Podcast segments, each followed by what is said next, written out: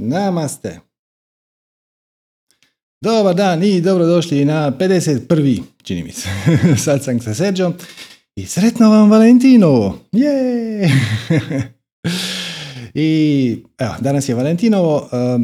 Kad pitate ljude šta je Valentinovo, oni će vam reći da je to praznik zaljubljenih.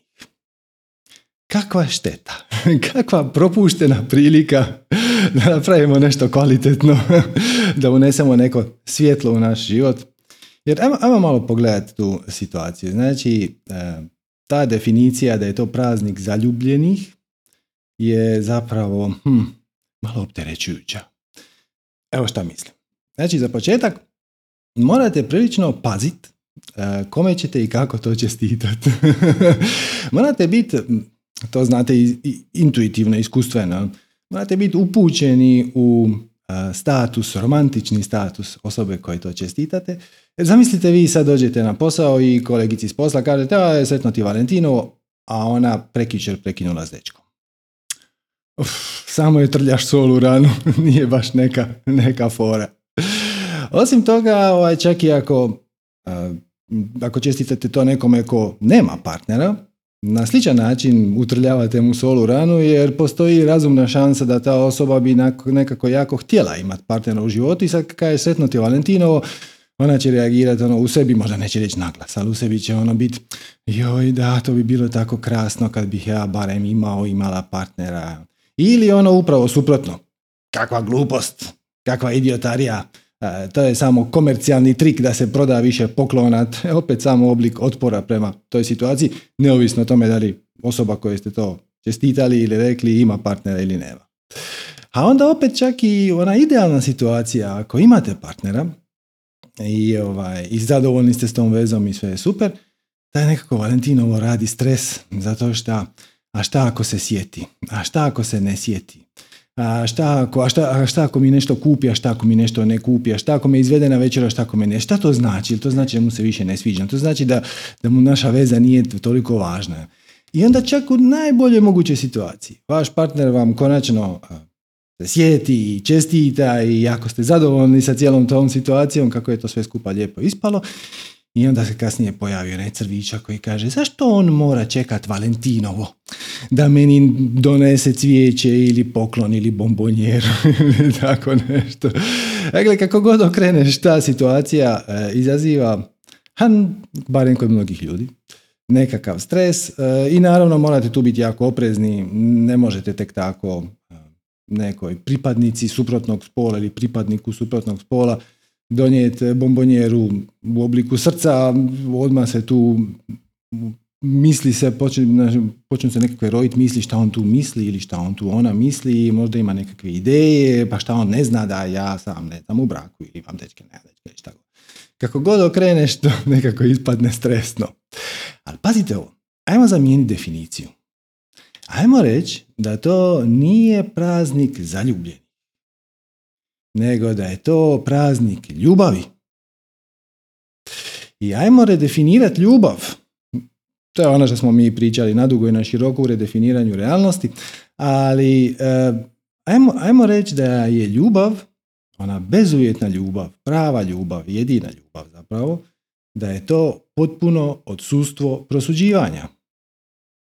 Ili, ako ćete to malo manje kompaktno, da je to implicitno davanje ili eksplicitno davanje prava svim živim bićima, svim živim bićima. Da budu upravo takvi kakvi jesu.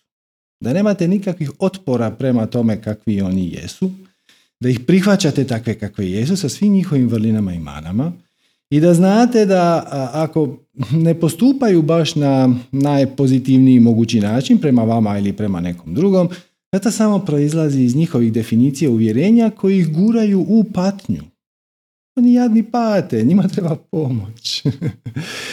I jedna divna vježba kako osvijestiti i kako, šta, šta se uopće misli po tim odsustvom prosuđivanja, je da sjednete na neko mjesto vani gdje prolaze ljudi, ne previše, ne premalo. Znači nije ideja sad da to bude horda ljudi, i jednako tako nije ideja da čekate sat vremena da neko prođe. Nekakav park ili ovako nešto gdje svakih pol minute minutu netko prođe.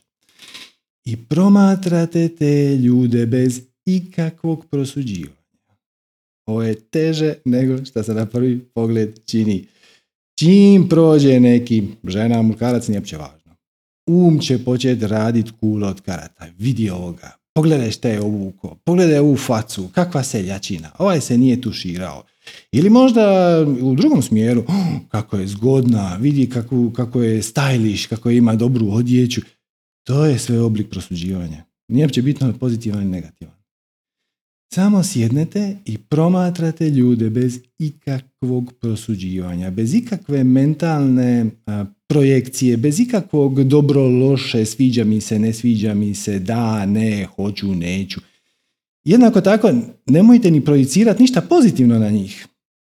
To vas isto može zavarati u smislu da, aha, to je zato što sad ću ja ljudima slat bezuvjetnu ljubav. Nemojte ništa raditi. Samo ih promatrate bez ikakvog prosuđivanja. Ni da, ni ne, ni plus, ni minus, ništa. Potpuno neutralno. I treba će vam neko vrijeme. Možda vjerojatno nećete uspjeti iz prve. Dajte si pola sata vremena, ali nisam siguran da će iz prve to uspjeti. Ali ponovite vježu par puta. Jednostavno izađete van, sjednete na klupicu, poklonite si tih pola sata mira i tišine, malo sluškujete ptičice i dopustite ljudima da budu ono što jesu. U pozadini toga stoji naravno potpuno povjerenje u kreaciju, da kreacija ništa ne radi uzaludno, da sve ima svoju svrhu i smisao, da smo svi mi tu na nekom vlastitom putu koji možda vi razumijete, možda ne razumijete, ali to nema nikakve veze s vama. I da samo dozvolite ljudima da budu upravo ono što već jesu. I u jednom trenutku ćete osjetiti kako se u vama budi bezuvjetna ljubav. A onda proširite istu tu stav, taj mentalni stav, na sve oko sebe. Počnite sa onim što vam se sviđa. Sa ptičicama, sa stablima, ali onda to proširite i na ono što vam se baš ne sviđa. Na bube, skakavce, šta god šta vam se već tu, možda će proći tu neki kamion koji je jako bučan i onako crni dim mu se dimi iza uspuha. Samo ga prihvatite takvog kakav jest, zahvalite mu se na njegovom bivanju. To ne mora biti izgovoreno, to ne mora biti e, projekcija, ono ja volim ovaj kamion iako je on bučan i grozan. Samo ga prihvatiš da bude takav kakav je. I to je prava ljubav. To je. I onda, ako, kad usvojite takav stav, zapitat ćete se, pa zašto meni ne bi svaki dan bio Valentinovo? ja ću lijepo svaki dan slavit ljubav. Kako? Tako što ću bezuvjetno prihvaćat sve. Ali sve. I oblake, i kišu, i snijeg, i hladnoću, i toplinu, i pse, i mačke, i vjeverice, i bube, i mrave, i travu, i stabla, i planet, zemlju, i one koji mi se sviđaju, i one koji mi se ne sviđaju, i koji rade po mom ukusu, i koji ne rade po mom ukusu, i jednostavno ih prihvatiš.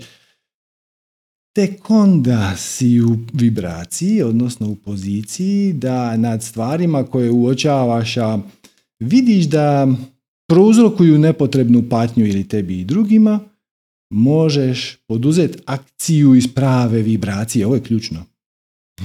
Jer dokle god si ti živčan oko toga šta je ovaj bacio papirić poda, šta je ovaj tamo vozi auto koji zagađuje, ovaj tamo e, po tvojoj procjeni ne voli tog svog psa koji trči po parku i nije pokupio za njim njegov izmet i tako dalje. Dokle god prosuđuješ, ti si u vibraciji neke tjeskobe, bijesa, ljutnje, frustracije, može bitno i straha i apatije i tuge, kako mi uništavamo ovaj naš planet i, i tako dalje i tako dalje. I reaktivan. I kad si reaktivan, onda poduzimaš akciju na način koja nikome ne donosi nikako dobro. Jer ćeš se ti za tim vlasnikom psa koji nije pokupio izmet od psa, će se početi delat, pa šta vi mislite, pa tu se igraju djeca, pa i on će samo reagirat na, iz svoje vibracije na svoj način, što znači da će vas u najboljem slučaju potpuno ignorirati i neće promijeniti ništa. Ali ako postupite sa ljubavlju, ako znat ćete šta treba napraviti. Ne moramo ja sad govoriti i izmišljati neke situacije, to će doći iznutra. Jednostavno ćete napraviti najbolje što možete u danim okolnostima i zadržati zadržat tu visoku vibraciju znači da se polako, premda ti se to ne čini, seliš prema onoj paralelnoj realnosti koja već zadržava one okolnosti koje bi uh, ti htio vidjeti u svom životu. Znači, neko je bacio papirić na pod. Da li u tvojoj idealnoj realnosti u kojoj ti želiš živjeti postoje papirići na podu? Ti kažeš sad, o ne, bilo je bolje da ih nema. Ok, onda samo pokupiš. I to je sve. Ti nikad ne mijenjaš planet na kojem jesi. Taj čovjek koji je bacio papirić, možda će to raditi do kraja života i tu ne možeš ništa. Ali, ako postupiš iz vibracije prihvaćanja, on ne zna bolje, on njega nisu, on ne razumije zašto je to bitno zapravo uopće. Ti ćeš biti u vibraciji prihvaćanja ljubavi i razumijevanja i ti ćeš se lagano seliti prema onim paralelnim realnostima u kojima je to već sad. Pa ono, toliko smiješno neprihvatljivo da to više niko ne radi.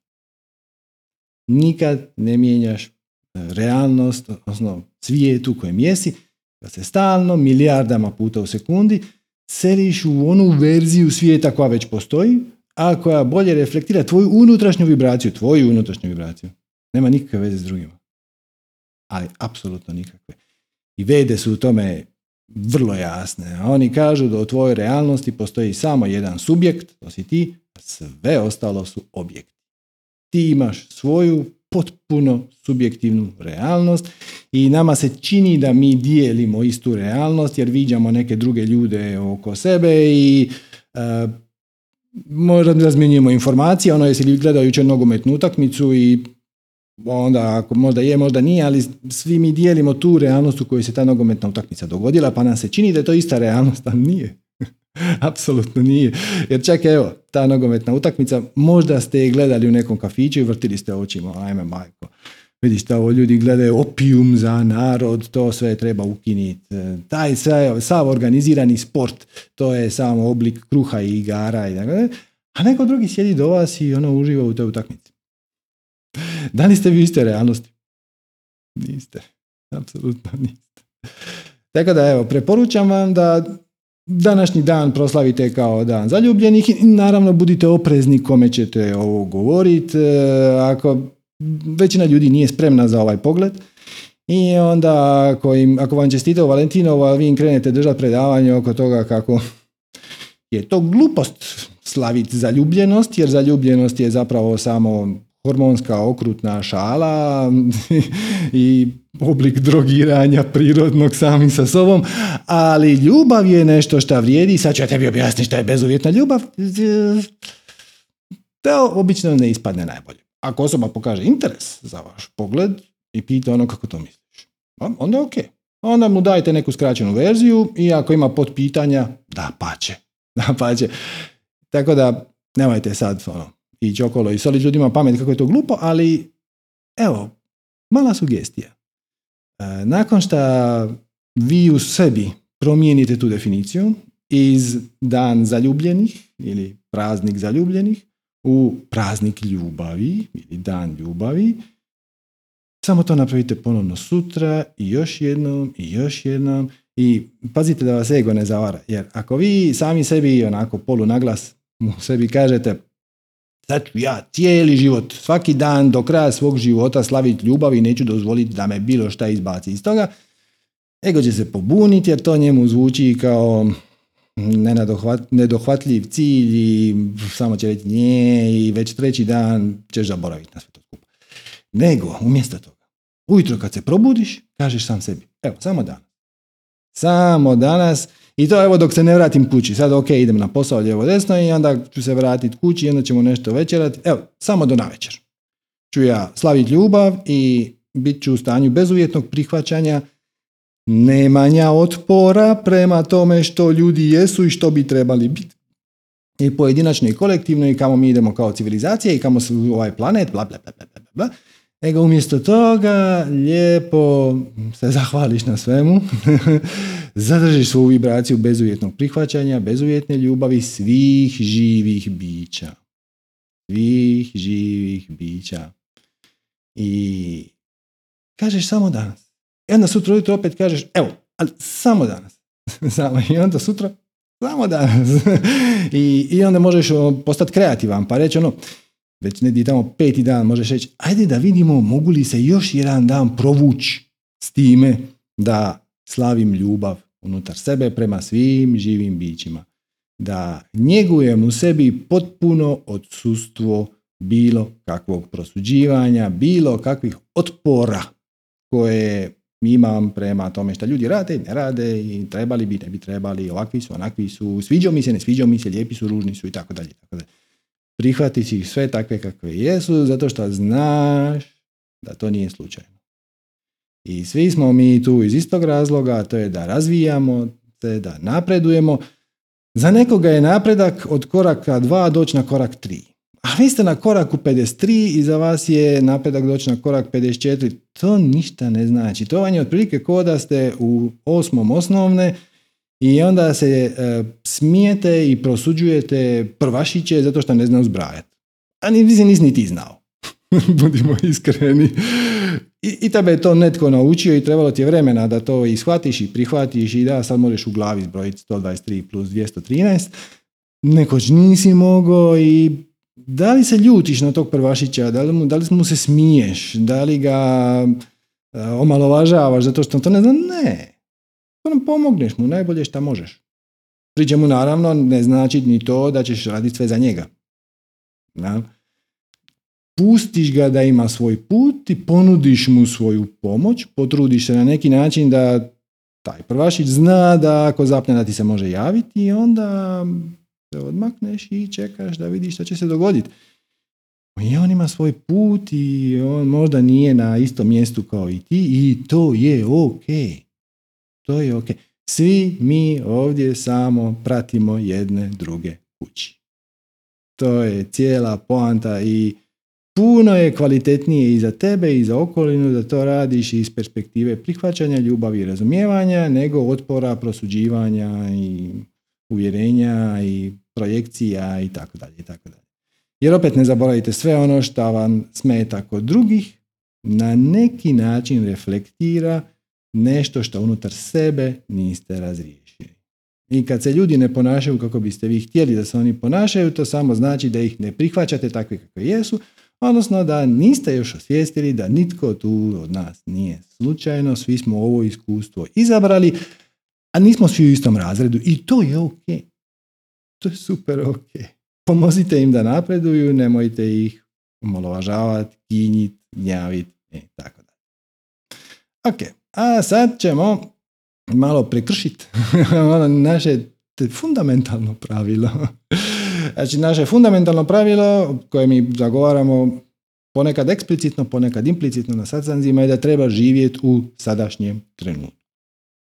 A mi ćemo sad umjesto toga otići malo prvo u budućnost, pa onda malo u prošlost i onda ćemo se vratiti na vaša pitanja i vidjeti šta vas priječava da živite u sadašnjem trenutku i šta vam radi tjeskobe i šta vam radi strahove i šta od, zašto se osjećate krivi u sramu. To je sve samo posljedica toga šta vaš nedisciplinirani um ili kako bi u budizmu rekli monkey mind, majmunski um, samo skače sa grane na granu i ima tjeskobu i strahove i frustracije od budućnosti, ima sramove, krivnje, apatije i tuge prošlosti, to samo ništa ne treba, ali mi ćemo sad dakle, prekršiti to i idemo malo u budućnost. A budućnost kaže da se ovaj vikend sad, od petka do nedjelje, tri dana, znači to nije tri termina za seminar, pa ono isti seminar će se dogoditi tri puta, nego je to jedan seminar u tri dijela. Toliko je velik, obiman, zanimljiv i toliko materijala ima za ispričat. A to vam je buđenje unutarnjeg djeteta. To je seminar koji se događa od petka, petak, subotu i nedjelju, ovu sad, znači od 18. do 22. 2022. I vode ga Sanja i Ines. A ja ću vam sad pročitati najavu da znate o čemu se radi. Pa kažu. Svi smo mi djeca u tijelima odraslih ljudi. U nama živi razigrano dijete, ranjeno dijete, voljeno dijete, razmaženo dijete, buntovni tineđer i sva lica koja smo ikad bili i dalje su s nama i zauvijek će biti. Tu i slajd Kako integrirati sva ta lica i postati cjelovita, autentična, odrasla osoba? Kako spriječiti razočarano dijete u nama da burno odreagira na neki vanjski podražaj? Kako njegovati znatiželju i veselje unutar zdravog unutarnjeg djeteta? Svi imamo u sebi sretno dijete, puno potencijala i pokoje je traumatizirano, ranjeno dijete i tako je baš svima. Rane iz djetinjstva nas često obilježe i bivaju teret koji nosimo zauvijek, ali često to nije potrebno. Ponekad je dovoljno pogledati ih iz nove perspektive, iz očiju odraslog ja, jer kad ih osvijetlimo bez panike od ulaska u bol, one gube svoju tamu. Mi smo jedina osoba koja može iscijeliti našu ranu i osvijestiti da, da se iza te rane krije presretno, zlatno dijete, ono koje nosi sav naš potencijal, entuzijazam, beskreno zanimanje za, željo, za život i želju za igrom. U ovoj trodnevnoj radionici probudit ćemo iscijeliti naše unutarnje dijete te prizvati zlatno dijete i dati mu prostora da se unutar nas veseli životu. Integrirat ćemo naša lice iz djetinstva i osjetiti njihove darove, poklonit ćemo si razumijevanje za vlastitu cjelovitost i autentičnost. Nakon ove radionice osjećat ćete se lagano i radosno jer ćemo se kroz razne prakse igrati i družiti sa našom unutarnjom djecom. Probudit ćemo entuzijazam i volju za životom, otvorit ćemo put prema iskrenoj komunikaciji sa našim unutarnjim svijetom i zavoljeti sebe još više. To vam se sve događa na Zoomu od petka 18.2. do nedjelje 22.2022. Imate tu i satnicu, petak počinje u 7 na večer do 9.30, u subotu od 6 do 9 i u nedjelju od 6 do 8.30. Uz puno praktičnih vježbi, pa iako ćete moći pogledati snimku naknadno, bilo bi super da se pridružite uživo jer podrška grupe u ovim unutarnjim procesima mnogo znači. Znači, preporučena donacija za to vam je 350 kuna, odnosno za polaznike strasti je 280. I evo, ja sam vidio taj sinopsis izgleda vrlo zabavno, vrlo zanimljivo. E, idete se prijaviti na www.vrsupernaturals.com kroz radionice, tamo imate mali link unutarnje dijete, kliknete na unutarnje dijete, prijavite se tamo i evo, to vam se događa ovaj vikend. Ako slučajno ovaj, sad, sad sam slušate kao neku snimku, uh, znači termin je već prošao, navratite na isto mjesto, na isti ovaj link, e, tamo će vjerojatno biti snimka. Kažem vjerojatno, to se nikad ne zna, ali daćemo sve od sebe da se nekakva snimka dogodi, pa evo, to će isto biti ok ako vam je promaklo, a zvuči zanimljivo, a zanimljivo mislim da svakako jest. Okay.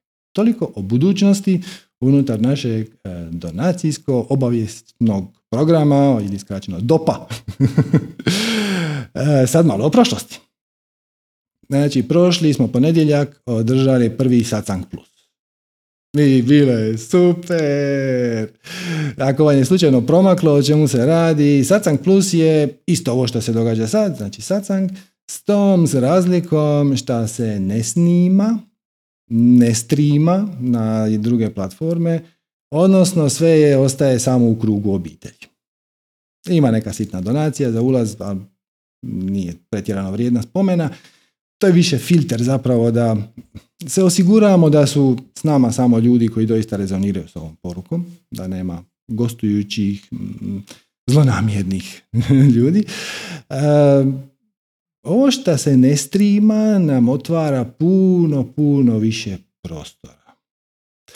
E, znači, prvo naravno tu je stvar e, vaše anonimnosti, možete slobodno doći na Satsang Plus sa pitanjima za koje ne biste rado da budu snimljeni, objavljeni, jer su ili preosobni ili preneugodni ili ne biste htjeli da se da osoba o kojoj pričate, na koju se žalite, to ikad vidi. Ok, to je jedna strana medalje. E, ali postoji druga strana medalje, a to je da s obzirom da to ne ide na javne platforme koje imaju neka sva pravila to nam otvara vrata da uđemo u neke teme koje su ili kontroverzne ili nisu baš za svih ili na bilo koji način bi mogle biti prepoznate kao nepoželjne na raznim YouTube-ovima, Facebookima i tako dalje.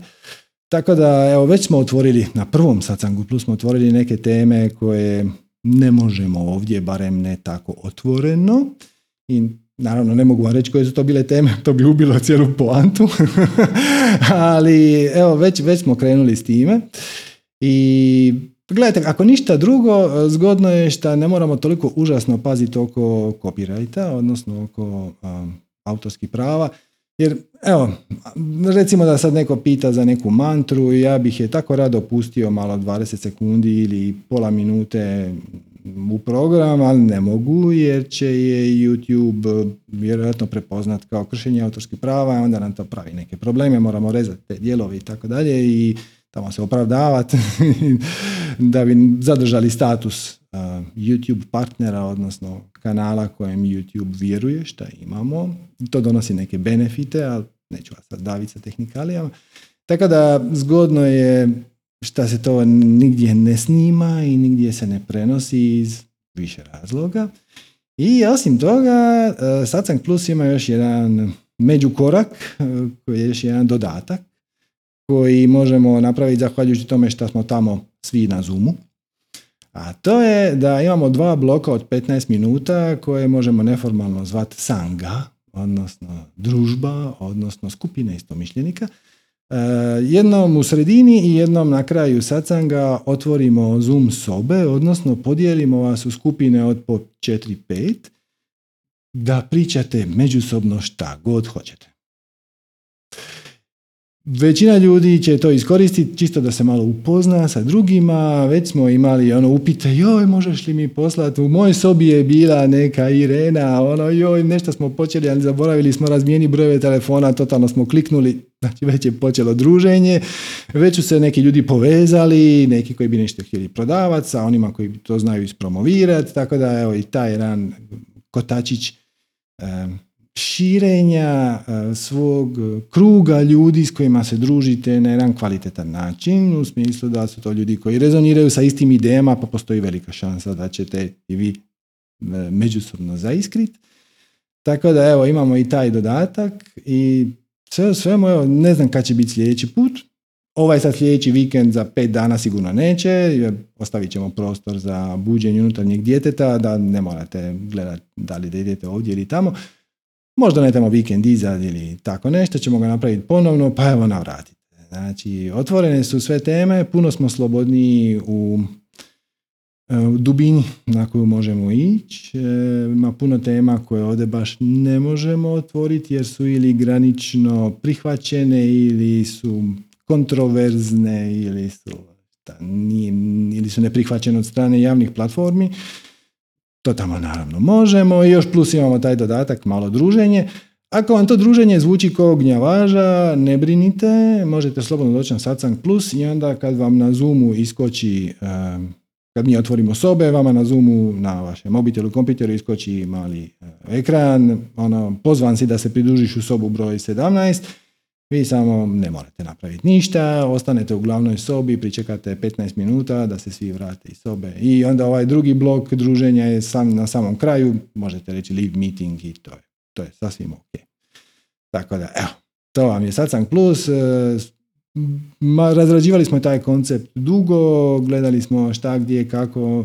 Mi ga nećemo jako snažno promovirati, nećemo ga gurati obavještavat ćemo vas. Znači, poslaćemo obavijest na Viber, poslaćemo na mail, ostavit ćemo poruku na Facebooku, ali ne očekujte neka velika objašnjenja, samo ćemo napisati sljedeći satsang plus se događa u subotu, ne znam, bla, bla, tog i tog datuma, u toliko i toliko sati, link za prijavu vam je ovdje, prijave su obavezne, tako da vidimo i držimo neku evidenciju ko dolazi i šta se tu događa. E, I onda dođite. E, možete naravno pozvati prijatelje, to je super, ali ajde rađe, rađe pozovite one za koji za koje vjerujete da već rezoniraju sa ovakvim temama. Sad ćete, ne, nemojte baš to na prevelika zvona, to je satsang za obitelj.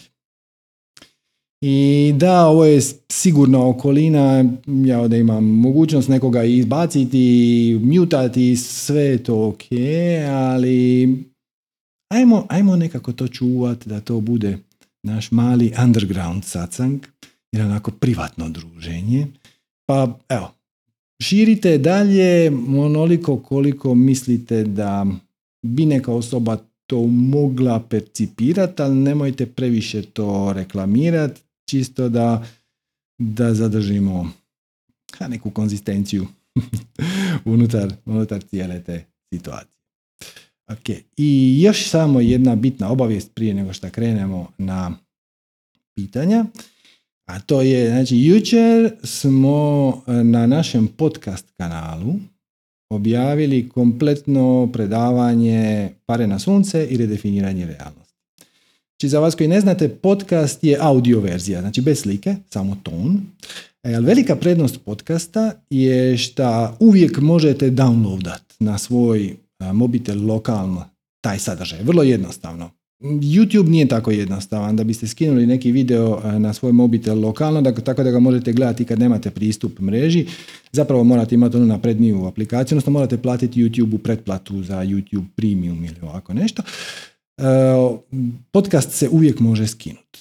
Tako da ako imate želju ili potrebu povremeno se vratiti u pravu vibraciju slušajući neki od naših pa recimo predavanja, a već ste pogledali ovu video verziju od e, redefiniranja realnosti pare na sunce, lijepo se prijavite na podcast kanal, downloadate sve te audio i onda možete ih slušati i u vlaku, i u autobusu, i u avionu, i, i u vikendici gdje možda nemate signala ili nemate interneta, ili dok se vozite na biciklu, ili dok se vozite na motoru, hodate šumom i tako da ima to brojne prednosti. E, ako ne znate ništa o podcastima, navratite na www.manifestiranje.com kroz podcast. Mislim da čak i u onom glavnom meniju gore imate o nama pa podcast ili ovako nešto. I onda e, imate tamo nekoliko opcija. Najbolje vam je skinuti ovu aplikaciju koju mi koristimo, to vam je Podbean se zove. Sve ćete vidjeti na stranici da sam objašnjavam. I onda se pretplatite na kanal i dođe vam obavijest čim mi nešto objavimo. Tipično, na primjer, ovaj satsang vjerojatno ćemo objaviti pola sata ili 45 minuta nakon što satsang završi, toliko nam treba vremena da obradimo snimku, da je komprimiramo u MP3, uploadamo je na server, napišemo neki opis, neku sličicu i onda vam izleti notifikacija na mobitelu da je kanal manifestiranje objavio 51. satsang sa Serđom i onda to možete naravno slušati odmah bez downloada ako ste kući imate signala, imate Wi-Fi nešto, a možete i kliknuti malu ikonicu download. Mislim da Podbean aplikacija čak ima i opciju da uh, možete mu uključiti da sa nekih kanala, recimo s našeg, on automatski downloada sve što se pojavi. I onda vam on to lijepo skine na mobitel, on možete to slušati kad god hoćete, bez obzira imate li signale ili nemate, to je ako jedna dosta dobra tako da evo, e, sad imate i audio verziju redefiniranja realnosti pare na sunce. Još jedan razlog manje da to ne pogledate i da vidite malo kako to gradivo, to obimno gradivo možete primijeniti u svom životu i kažem često je korisno podsjetiti se malo svakih par mjeseci ili godinu dana poslušaš to još jednom, čuješ neke nove stvari. I sjetiš se šta te nekako potreslo, šta, te, šta, ti se, šta ti je sjelo pred godinu dana i vidiš eh, tako banalno. tako da, eto ljudi. E, sad idemo na vaša pitanja. E, pravila znate, slušalice sa mikrofonom su više nego poželjne i zbog nas i zbog vas, da se bolje čujemo. E, morate dignuti ruku, to vam je Alt Y na kompiteru, odnosno ako ste na mobilnim uređajima, onda imate dole more, pa raise hand vam piše, i onda ja tu vidim da vam se digla ruka i onda vas ja prozovem u program i onda se čujemo. Krećemo odmah. Ajmo početi sa Mladenom. Zdravo, Mladene! Zdravo, zdravo. Srećno Valentinovo svima koji ga slave. Hvala, hvala, kao praznik ljubavi, da, da, da. Prihvaćam. Može se reći svima, svima koji ga slavi ili svima koji ga stavi. Dobro, ok. To je muška verzija. da, da. Ok, kako mogu pomoći? Pa evo, nemam konkretno pitanje, jedna situacija da te opišem, pa zanima me tvoj komentar. E, nalazim se na Tajlandu i ovdje sam posmatram kako su ljudi neobično ljubazni, za moj ukus previše ljubazni, kao osjećam se kao da sam neki kralj svemira, svi mi se klanjaju, svi mi se ono... Ja sad to meni stvara blagu nelagodnu situaciju iz dva razloga. Prvo, smatram da je to iz neke njihove niže vibracije, smatram da sam ja bolji i veći od njih, a drugo, često je ta ljubaznost shvatam kao neka lažna ljubaznost, da ono očekuju nešto za uzvrat. E sad, da li ti misliš da, da dobro između majka, otac i to može da bude ta ljubaznost beskrajna to, ali neko ko me vidi prvi put, da li može iz visoke vibracije da bude beskrajna ljubaznost ili je to uvijek neka niža vibracija, da li misle da sam ja niži, da sam ja od njih viši i važniji, a da su oni manje vrijedni? Ne nužno, ne nužno. Tajland je jedna od onih zemalja gdje je to jedna vrlo, znači dobro si to uočio. A ja kultura, da. da. Ne samo to, nego, da objasnim točno šta mislim pa ću se onda vratiti na Tajland.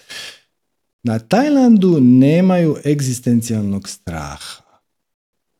Tamo je uvijek relativno toplo i uvijek ima neke hrane i za razliku od nas ovdje u Europi, svačeš ti u Europi, a ako nemaš para za platiti grijanje, ti si u ozbiljnom problemu. Ti ako nemaš para za kupiti hranu, ti si u ozbiljnom problemu, pogotovo zimi. Na Tajlandu nemaju taj problem. Uvijek neka banana negdje raste, uvijek neki ananas negdje raste, mango, nešto, uvijek ima neke hrane. I ako je vani najhladniji dan sa hrpetinom kiše, to znači da je zapravo 17 stupnjeva i više manje sve što ti treba od zaklona, jedan veliki bananin list ispod kojeg ćeš se sakriti. I samim time nemaju tu egzistencijalnu tjeskobu.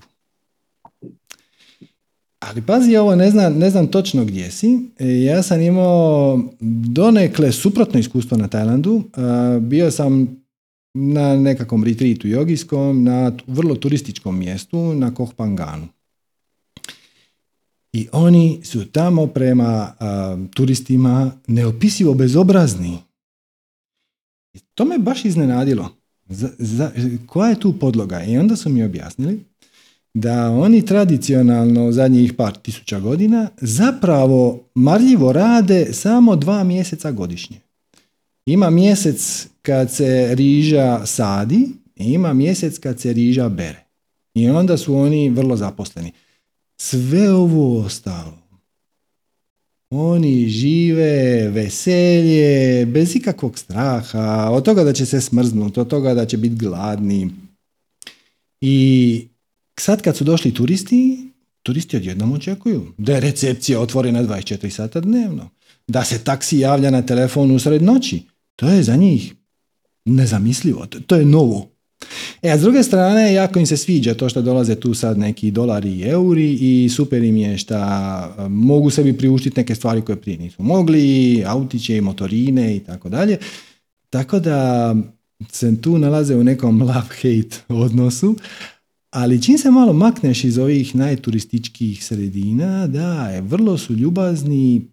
Moja procjena je, ne mogu sad jamčiti, moja procjena je zato što nemaju egzistencijalni strah nemaju tu tjeskobu od života, nemaju taj e, paniku ako mi ovo uspije, šta ako mi uspije, šta ako mi ne uspije, a šta, ja bih se rado bavio slikanjem, ali ako ja ne prodam te slike, onda ja moram imati neki drugi, sve ovo što čujemo na sacanzima i šta je naša svakodnevica i razumljiva je, bez prosuđivanja, naravno, oni toga tamo ne.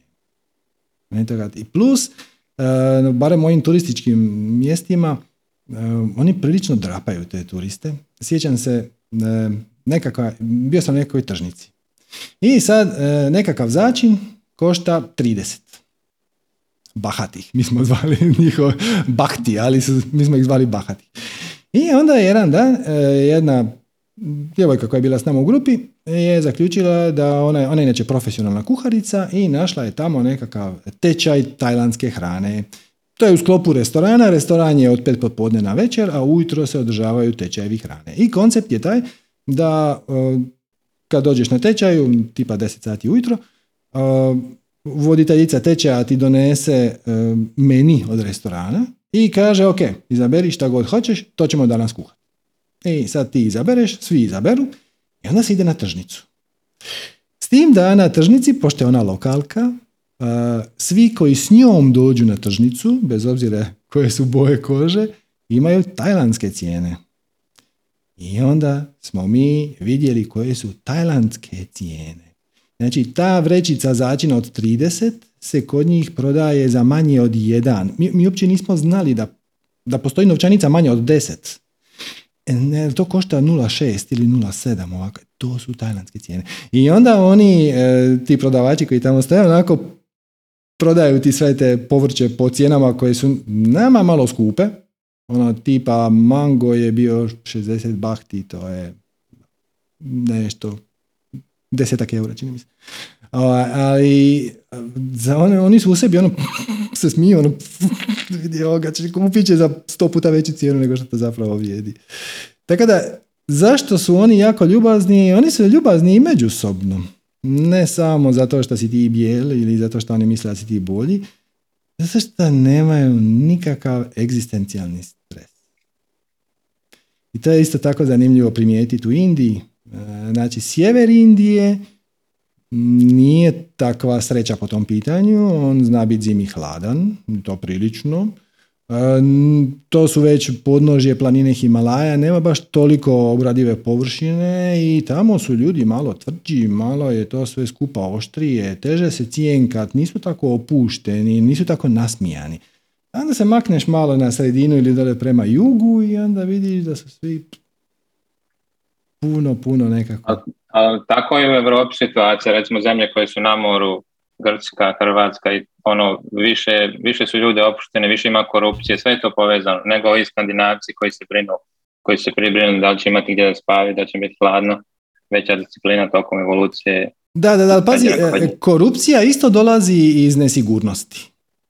Znači, generalno svaka akcija može doći ili iz perspektive nesigurnosti ili iz perspektive samopouzdanja. Ako je samopouzdanje, to je viša vibracija, a ako je, ako je nesigurnost, onda je niža. Znači, odakle dolazi korupcija? Odakle dolazi potreba neke osobe da zlorabi svoj e, položaj?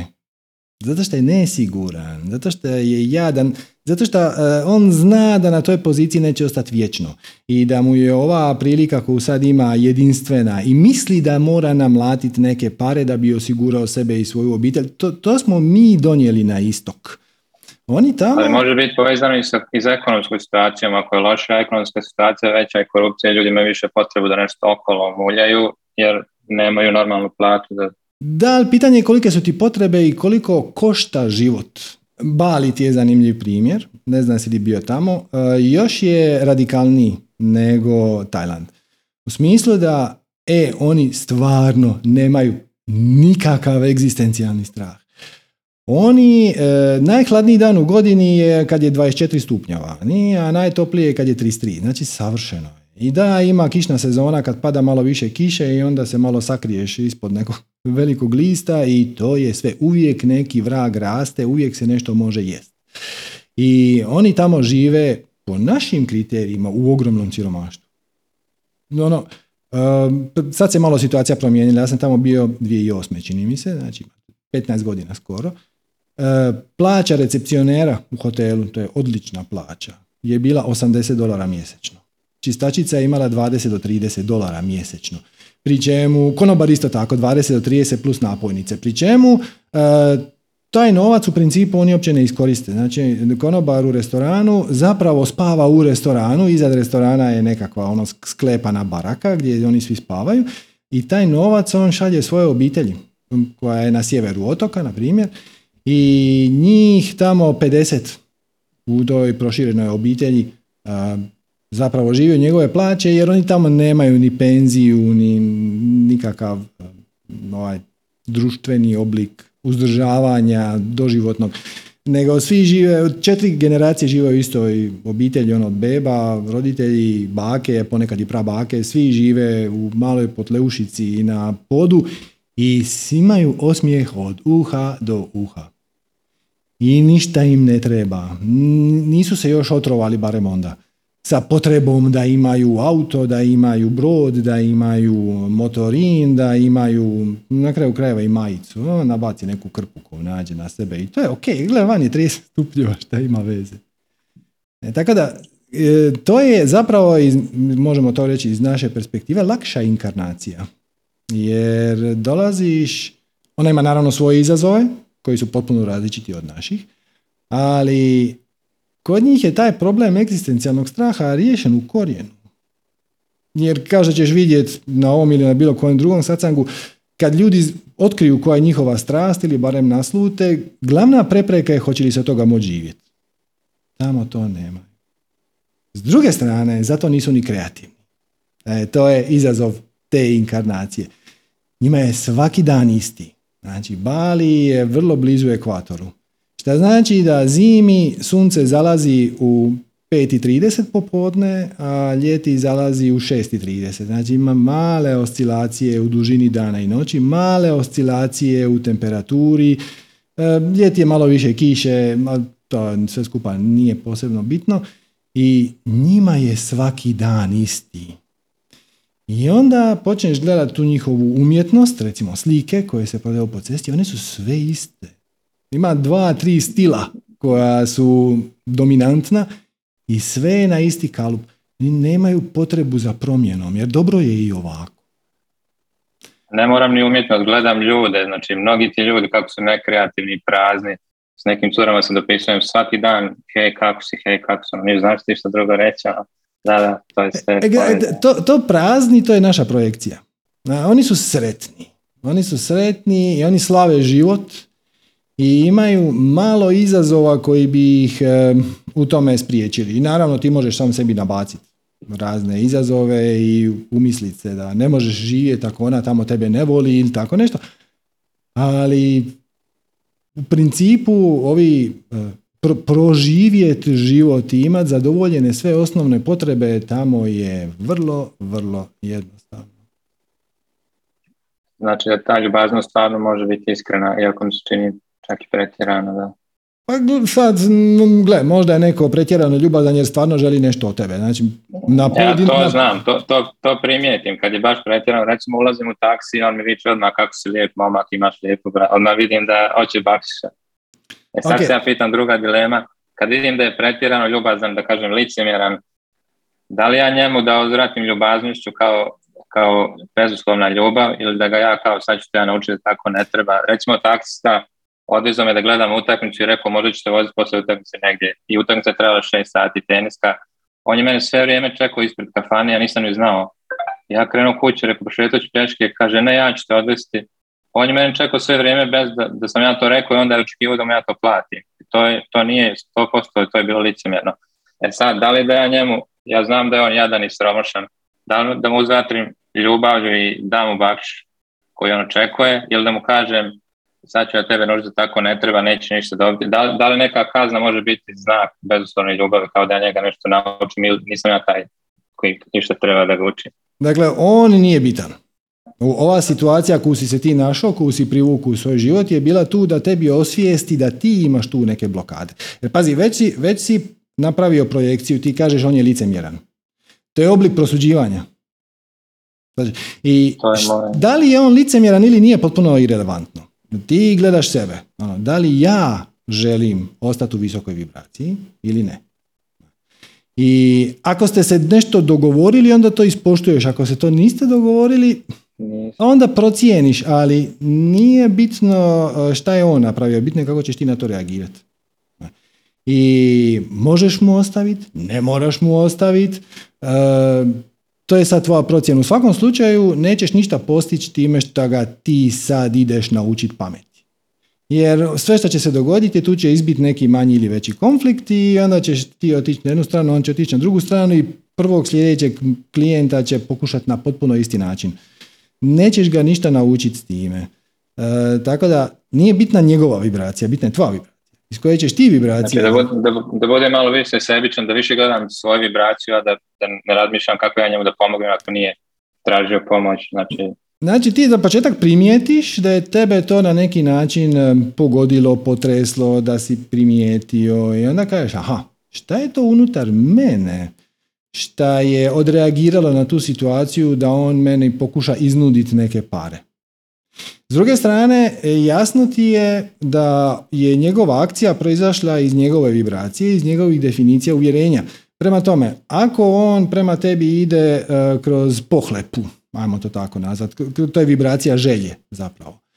E, to znači da on u sebi drži e, mentalitet oskudice. I on je jadan. Mislim, on, to ne znači da ćeš mu ti sad dati sve što imaš. Nego samo da ćeš sa razumijevanjem i sa prihvaćanjem, znaš, njemu to znači sve na svijetu, a tebi je to relativno malo para i onda možeš reći ona, ne, ne, ne, ne, nismo se tako dogovorili, ja ću ti platiti ono što ti šta si me doveo i platit ću te što si me odveo i evo daću ti još malo 10% više zato što si me čekao, ali ja nisam tražio da me čekaš. S druge strane, pazi ovo, u svim tim zemljama gdje je toplo i gdje nema egzistencijalnog straha, njima je e, to čekanje puno lakše prihvatiti nego nama. Mi smo ti koji imamo osjećaj da e, ako ja sad nekog moram pričekat sat vremena, ja nešto gubim.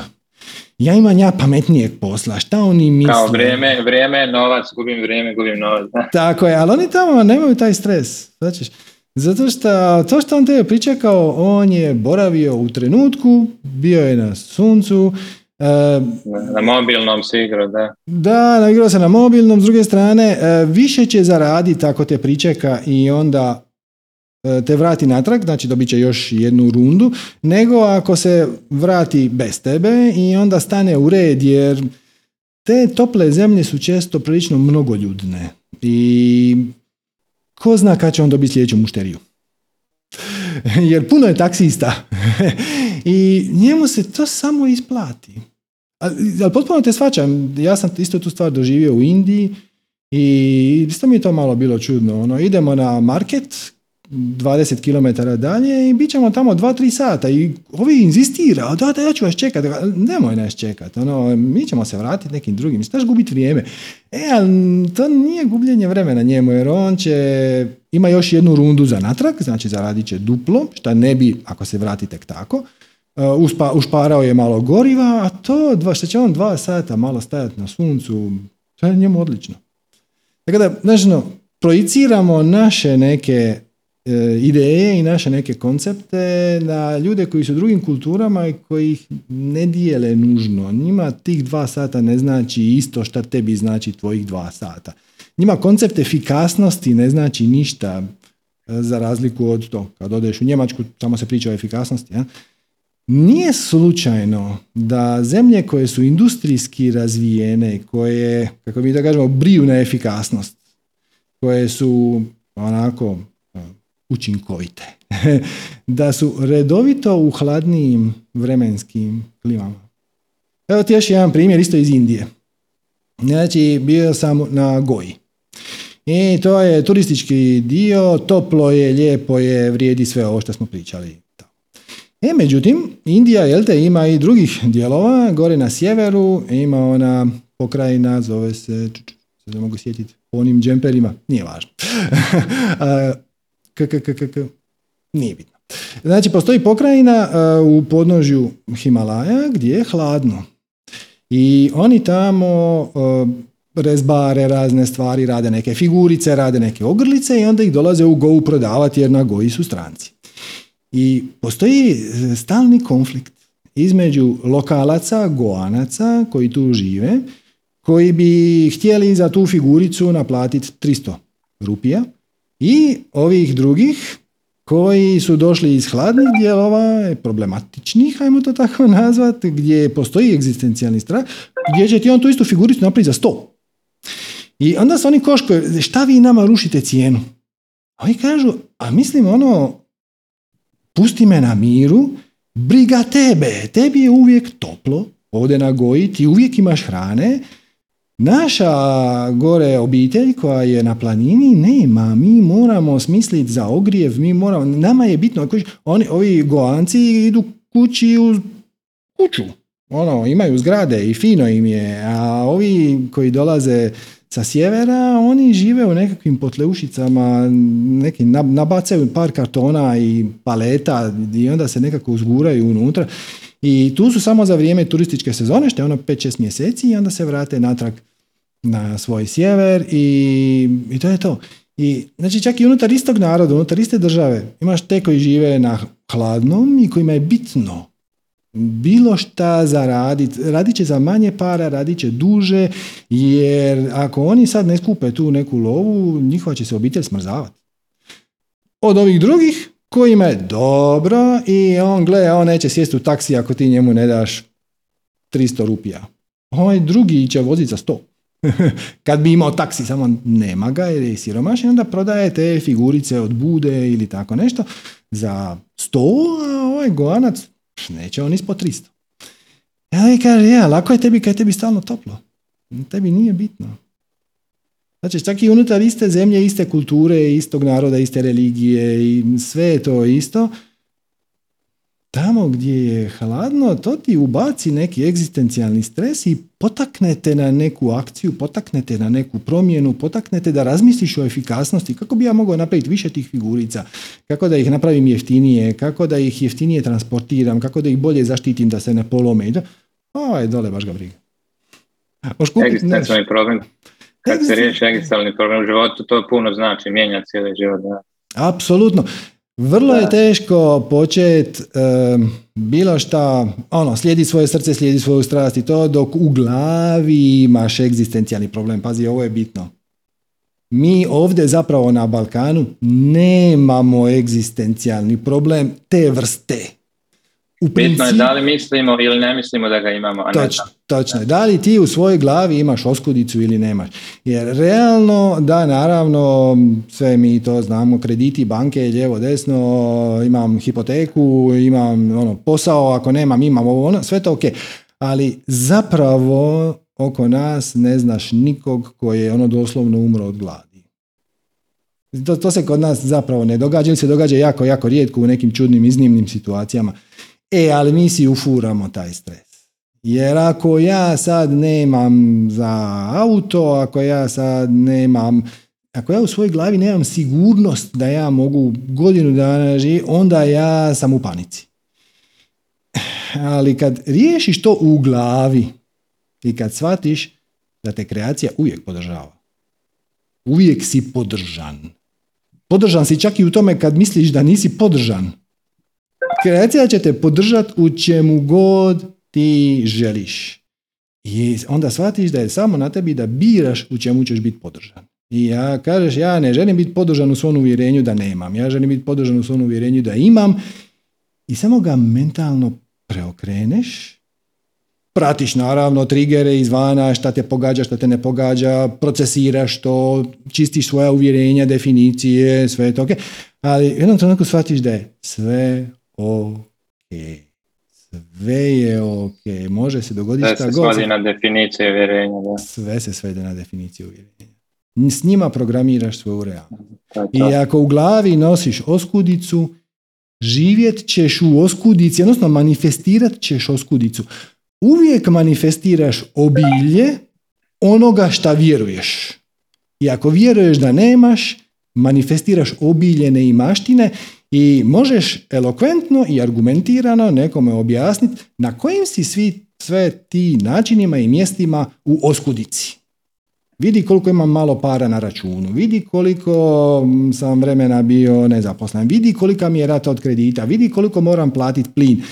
S druge strane, kad e, prebaciš taj klik i shvatiš da si uvijek u obilju, e sad samo ti biraš obilju čega, i kažeš ja želim obilje sreće, veselja, da bih otišao na zadnji korak. A to je svrha i smisao. Ali mi prvi biramo jer svemir kao gledalo, mi zabiramo da nismo otkudici, onda svemir odgovara da nismo. Da. Znači svemir je uvijek ogledalo, samo će ti uh, reflektirati ono što ti u sebi nosiš. E, ako ti kažeš svemir nije ogledalo, nego se ja moram sam boriti kroz život, svemir će te podržati u tome. Imaćeš sve dokaze svijeta i sve okolnosti koje će ti dati za pravo u tome da, da svijet za svemir nije ogledalo. Značiš? To je bezuvjetna ljubav. Ano, možeš izabrati iskustvo kakvo god hoćeš. Iskustvo, ne okolnosti. Iskustvo. Ti, ako ti kažeš ja ću biti sretan neovisno o okolnostima, jer ako ništa drugo iskustveno, ja sad imam x 30, 40, 50 godina i kad malo bolje pogledam, sve što sam vjerovao da je istina se doista i obistinilo, onda kažeš zašto tako ne bi nastavilo? Znači ja iskreno vjerovat i postupat kao da imam i onda će se to obistiniti. To je moćno spoznaje kad ti spoznaš da, ti u kontro, da ti kontrolišeš sve, ne niko drugi, znači od tebe sve zavisi, to kad se spozna jednom, to je moćno se ti u kontroli. Da, da, to, da, da. Čak i kad ti se čini, čak i kad ti se čini da nemaš kontrolu. To je samo zato što si ti se uvjerio da nemaš kontrolu i onda svemir to reflektira natrag. Znači, osjećaj nemanja kontrole je potpuno pod tvojom kontrolom. Ovo je ultimatni paradoks. Možeš imati osjećaj nemanja kontrole jednostavno tako što povjeruješ da nemaš kontrolu. Ali ti to kontroliraš, zato što one sekunde kad kažeš ok, a sad ćemo drugačije. Sad ćemo se praviti kod da imam kontrolu i postupat ću na taj način. Ovo je ključno. I ako misliš da možeš, i ako misliš da ne možeš, uvijek su pravo. Da, da, da. da, da. To je to, dobro. Hvala ti što pratiš svoju strast, hvala ti nas Hvala tebi, svako dobro. Dakle, ovo postupati s tebi, bracija, je ključno. Ovo često vidim, znači sad, e, zahvaljujući pandemiji, zahvaljujući Zoomu koji je nekako ušao u naše domove, e, dobivam često neke pozivnice za nekakva različita događanja, e, šta god, svašta ima tu, od malih seminara do nekih e, vođenih meditacija, ono, grupnih i tako, ono kao dođite. I onda dođem na taj seminar i onda shvatim, ono, voditeljica kaže, znate šta ljudi, e, imamo samo 40 minuta pa moramo požuriti. Zašto imamo samo 40 minuta? Zato što je to Zoomovo ograničenje za ljude koji, e, za besplatan account. Znači ako želiš, možeš otvoriti na Zoomu besplatan account, ne moraš ništa platiti, i onda su pozivi jedan na jedan, čini mi se besplatni, bez obzira na trajanje, ali ako imaš više ljudi, ograničenje je 40 minuta. Zašto to radiš? E, mislim, ta licenca košta 15 dolara mjesečno plus PDV, pa ispadne 18,5 ok. Aj daj tih 18,5 dolara. Inače se ponašaš kao da ih nemaš, a mislim znam da ih imaš da nemaš 18 dolara, onda ne bi radio taj seminar, nego bi bio u panici šta ćeš večerat. Prema tome imaš ih, e, ali ti ćeš se nekako prošepcat. To se, znaš, ono, može se i besplatno, to je, to je tako naš balkanski. To je zapravo samo odraz vlastite oskudice. I onda se čudiš šta ti ne dolazi dovoljno ljudi. Ne dolazi ti dovoljno ljudi zato što ti imaš E, mindset, odnosno uvjerenja koja su povezana uz oskudicu. To se reflektira na način da ne želiš Zoomu dati 18 dolara mjesečno. I onda svemir zaključi da ti želiš biti u oskudici i onda ti ljudi ne dolaze. Jer kad bi ti došli, recimo da ti skupiš 100 ljudi na taj e, svoj Zoom, onda bi mogao reći ono, ok, sad imamo već 100 ljudi, mogu bi sad zamoliti neku donaciju, možda će biti e, neka simbolična ulaznica 5-10 eura mjesečno ili po eventu, šta god, nije uopće bitno.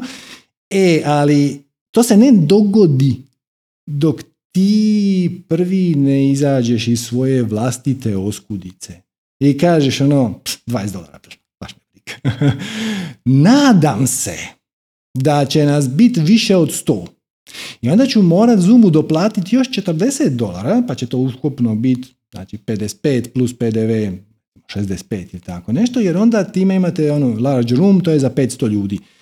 Mi ovdje na našem Zoomu imamo tisuću ljudi, znači imamo mi licencu za tisuću ljudi, iako nikad nemamo na Zoomu tisuću ljudi, čak ni na zatvorenim radionicama kao što je sad sam plus, nemamo tisuću ljudi.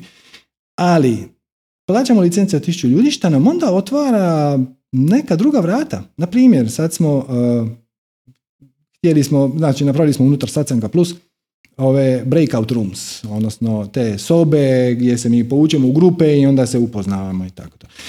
I sad smo shvatili da imamo ograničenje na 30 soba. E sad gle, ako je nas 500, šta je ono prvi veći upgrade od 100, 30 soba, znači će u sobi biti 12, 13, 15 ljudi, bit će mala gužva. Bilo bi bolje da možemo imati 100 soba.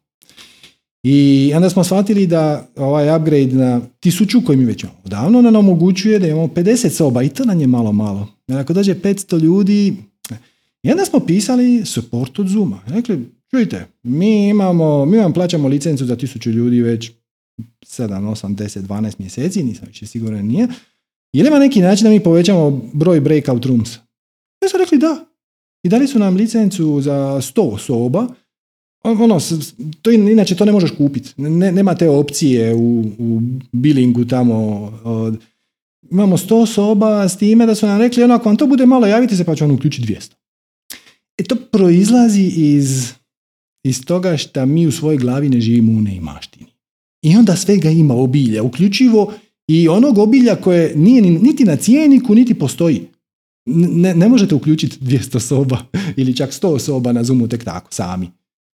Ali oni su tamo vidjeli da mi stvarno plaćamo, da to, to ide, da mi, mi imamo neki zahtjev koji nisu nam ništa naplatili ekstra zato što su nam dali 100 soba sa mogućnošću upgrade na 200. To, to je to. Kad se ti izbaciš iz oskudice i počneš postupat.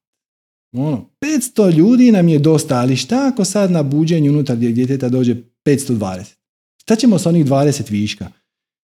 Ima dva, ima dva načina da to riješiš. Jedan je da ograničiš broj prijava na 500, a drugi je da kažeš, znaš šta, damo da ti još 40 dolara, imat ćemo 1000 ljudi, ne se ne moramo briniti. Ako, ako tisuću ljudi bude htjelo doći, on, kad, kad, vidimo da se prijavilo 900 ljudi, što se neće dogoditi naravno, ovaj, onda ćemo se misliti, ali ovo je najviše što smo mogli i samo to nekako kažeš, oh well, šta ću se ja, ću se ja za 40 dolara ekstra gnjaviti. Hoću ja za 15 dolara mjesečno uh, moliti ljude da moramo krenuti hitno sa meditacijom kako onda, jer imamo ograničenje 40 minuta. da je 1500 dolara, rekao bi ok, svačam. 15 dolara, stvarno. Daj im 15 dolara i onda se nikome ne opravdaš i onda si ti opušten. Ti si opušten. I to vam je to. Samo postupaš iz vibracije imanja, samopouzdanja, umjesto nesigurnosti i siromaštva i oskudice. Ok, ajmo, ajmo, evo Marija. Zdravo, Marija. Pozdrav, ne znam da li se čujemo, čujemo se. Čujemo se, kako si? Zdravo Serđo, odlično, srećen dan ljubavi svima, pa i tebi. Hvala ti na svemu što deliš sa nama, svima nam jako znači i sigurno sam pomaže. Ja ne znam, imala sam hiljadu pitanja, sad više nemam jedno, ali ajde kad sam već dobila priliku, obično do sad sam ono kao dizala ruku i čekala sa nekim pitanjem i naravno nisam tad bila prozvana, a sad sam ono kao opuštena i ne očekujem i eto mene. Bravo. ovaj, ali ajde da iskoristim priliku kad sam već ovaj, tu. E, pa prateći formulu, ja sam kao krenula da u neku svoju strast radim ono, otvorila nalog na Instagramu gdje sam objedinila te neke svoje strasti, u stvari nije jedna, znači to je i kundalini yoga i zdrava hrana, pa tako nešto piskaram na temu psihologije, kvantne fizike, mislim sve ono što mene impresionira, ono što učim od tebe itd. Međutim, sad sljedeći korak bi mi bio zapravo slušajući pare na sunce, e, snimanje videa, znači imala sam kočnicu sa tim, pa sam i tu probila led, radila sam ono inverturu strahova, šta će drugi reći, da li će da mi se smeju, neće, to sam nekako kao prevazišla. Ovaj, ali recimo sljedeći nivo koji mi je onako malo wow, je kako početi da radim sa ljudima. Tu već imam tu neku, da nije to samopouzdanje, nije to ne, ne znam, nego ono, vjerojatno smatram da ne znam ja dovoljno. Mm. Iako sam radila na tome da naravno za one koji znaju manje od mene ili ne znaju ništa na teme koje mene interesuju, da sigurno znam dovoljno ali tu imam neku kočnicu, pošto eto voljela bih da objedinim te neke svoje svoja interesovanja i to prenesem ljudima, to što meni znači, meni pomaže, ali tu nikako korak da napravim. I sad recimo jedna stvar je i to si isto pomenuo u parama na sunce, ovaj, recimo ja bih voljela da se bavim kunalini jogom, ali nisam certifikovani učitelj i sad ja ne znam, snimam neke tehnike disanja, nešto promovišem na tu temu, ali ne mogu da se opustim i upustim u priču zato što, jel te, nemam certifikat. Sad mi je tu malo ono kao na tankom ledu. da li to istači? Ko ti, je, ko ti je ikad tražio certifikat? Da li su ti ikad tražili certifikat? To je, razumem, ali to je opet ono, opet moje verovatno uverenje da ja moram da budem jel te, školovana za to nešto da bih mogla dalje da to prenosim ljudima A ja verovatno i negdje u sebi imam uverenje da će meni neko tražiti, da će da me pita, e, a gde si ti završila ovaj učiteljski trening, a ja kao nisam. I to sad imam odgovor, mislim, ok, trebam ja to da radim na tim svojim i dalje, jel te, definicijama, uverenjima. Ovaj, dok recimo imam certifikat za duboki pet, to je one spiritualne tehnologije slavinskog, verovatno znaš. mm Tu recimo imam certifikat, ali to nije toliko rezoniralo sa mnom da sad ja to nešto želim da radim s ljudima. Mislim, možda bih i trebala, jer opet eto, imam neki alat koji može da pomogne drugima, ali eto, ja sad ne znam, ne koristim to nešto što možda, eto, uverila sam sebe da mi jel te treba certifikat, a ovo drugo bih, a još uvek nisam eto došla do tog certifikata. I šta si me, zabrin... sad si me zabrinula, ja isto nemam certifikat. pa da. ja nemam, nemam, nemam univerzitet manifestiranja. Ništa slično. Da, da, da. da. Dakle, imam, imam, cer- imam certifikat da sam kompjuterski programer, pa onda možda se mogu izvući na to da sam ja sad tu ljudski programer, ali realno... Tako da, gle, to što nisi dovoljno dobra, pa gle, nisi. E sad samo, pa pitanje, sad samo pitanje kako ćemo to riješiti. A to ćeš riješiti tako što ćeš to početi raditi. I onda, I onda ćeš dobiti one lekcije koje su vrlo konkretno dizajnirane za tebe. Jer pazi, ti kad sad upišeš neku školu, recimo ti ćeš sad upisati školu kundalini joge, na primjer. Oni će te naučiti nekakve standardne tehnike koje su za sve. Mislim, jednostavno oni će u toj grupi ili u toj školi imati 50 polaznika, 20, nije važno, i svima će vam davati isto gradivo, nećeš dobivati personalizirane izazove. Kad to počneš raditi, kreacija će ti donijeti vrlo osobne, vrlo personalizirane izazove i počet će te usmjeravati. E, pazi, možda, možda kundalini yoga nije tvoja najveća strast. To je najveća strast za koju ti sad znaš.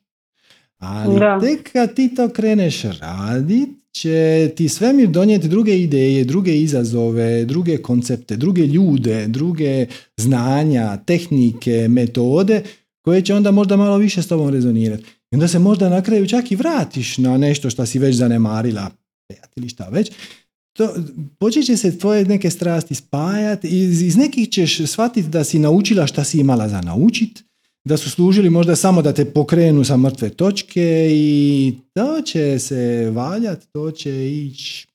Samo treba početi to raditi. Sad ako misliš da nisi dovoljno dobra, onda imaš nekoliko tradicionalno jednostavnih načina, a to je da nešto napraviš besplatno. Ovo je dvosjekli mač. Ovo je dvosjekli mač, moram ti odmah reći. S jedne strane tebe oslobađa stresa, s druge strane iskustvo pokazuje da ljudi baš ne cijene stvari koje dobiju besplatno, barem na Balkanu. E, ali onda možeš napraviti neki međuprostor. Prvi sat je besplatan ili prva dva su besplatna. Nakon toga to košta toliko i toliko dinara, eura, kuna, šta već. E, ili napraviš e, jedan besplatan sat online tjedno, mjesečno, šta god, a za više dođite na naše radionice koje se događaju petkom na ulici to i to i treći kat. Tako da imaš puno načina na koji to možeš uh, izbjeći, zaobići to uvjerenje, olabaviti ga malo unutar sebe. Ono je samo uvjerenje, naravno, to ne znači da u tvojoj glavi je ono išta manje stvarno. Da. Samo kreneš i vidjet ćeš po reakciji svojih polaznika šta ti fali, neko će ti postaviti pitanje na koje ti nemaš odgovor, pa će to zainteresirati, pa ćeš to istražiti, pa ćeš tu postati malo bolja, ćeš... To ide kroz... To je iterativni proces. I kako je to lijepo rekao Salvador Dali, kaže nemoj se bojati perfe- savršenstva. Onako ga nikad nećeš dostići. Perfekcionizam je iluzija. Perfekcionizam je ovo moje nije dovoljno dobro, ali ako ja još nešto tu dodam, onda će postati malo bolje oči, ali nikad neće biti savršeno. I to je ok.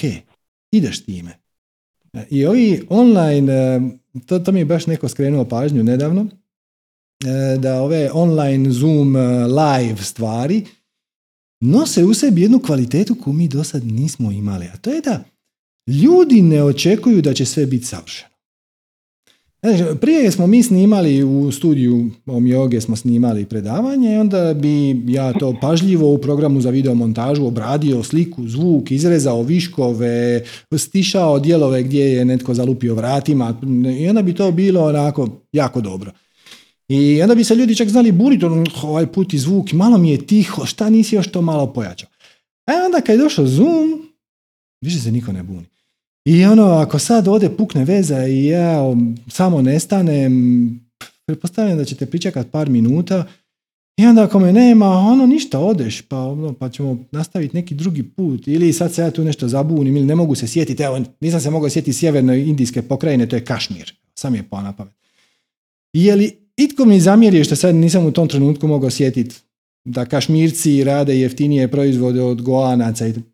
Ne, E, ali kad je to live predavanje, znaš, onda se ipak očekuje, a mogu se malo i pripremiti to, ali ovdje je, znaš, ono interaktivno pitanje, amo tamo, desi se, isključi se mikrofon, nestane struje, padne internet, a ono, šta ćemo sad?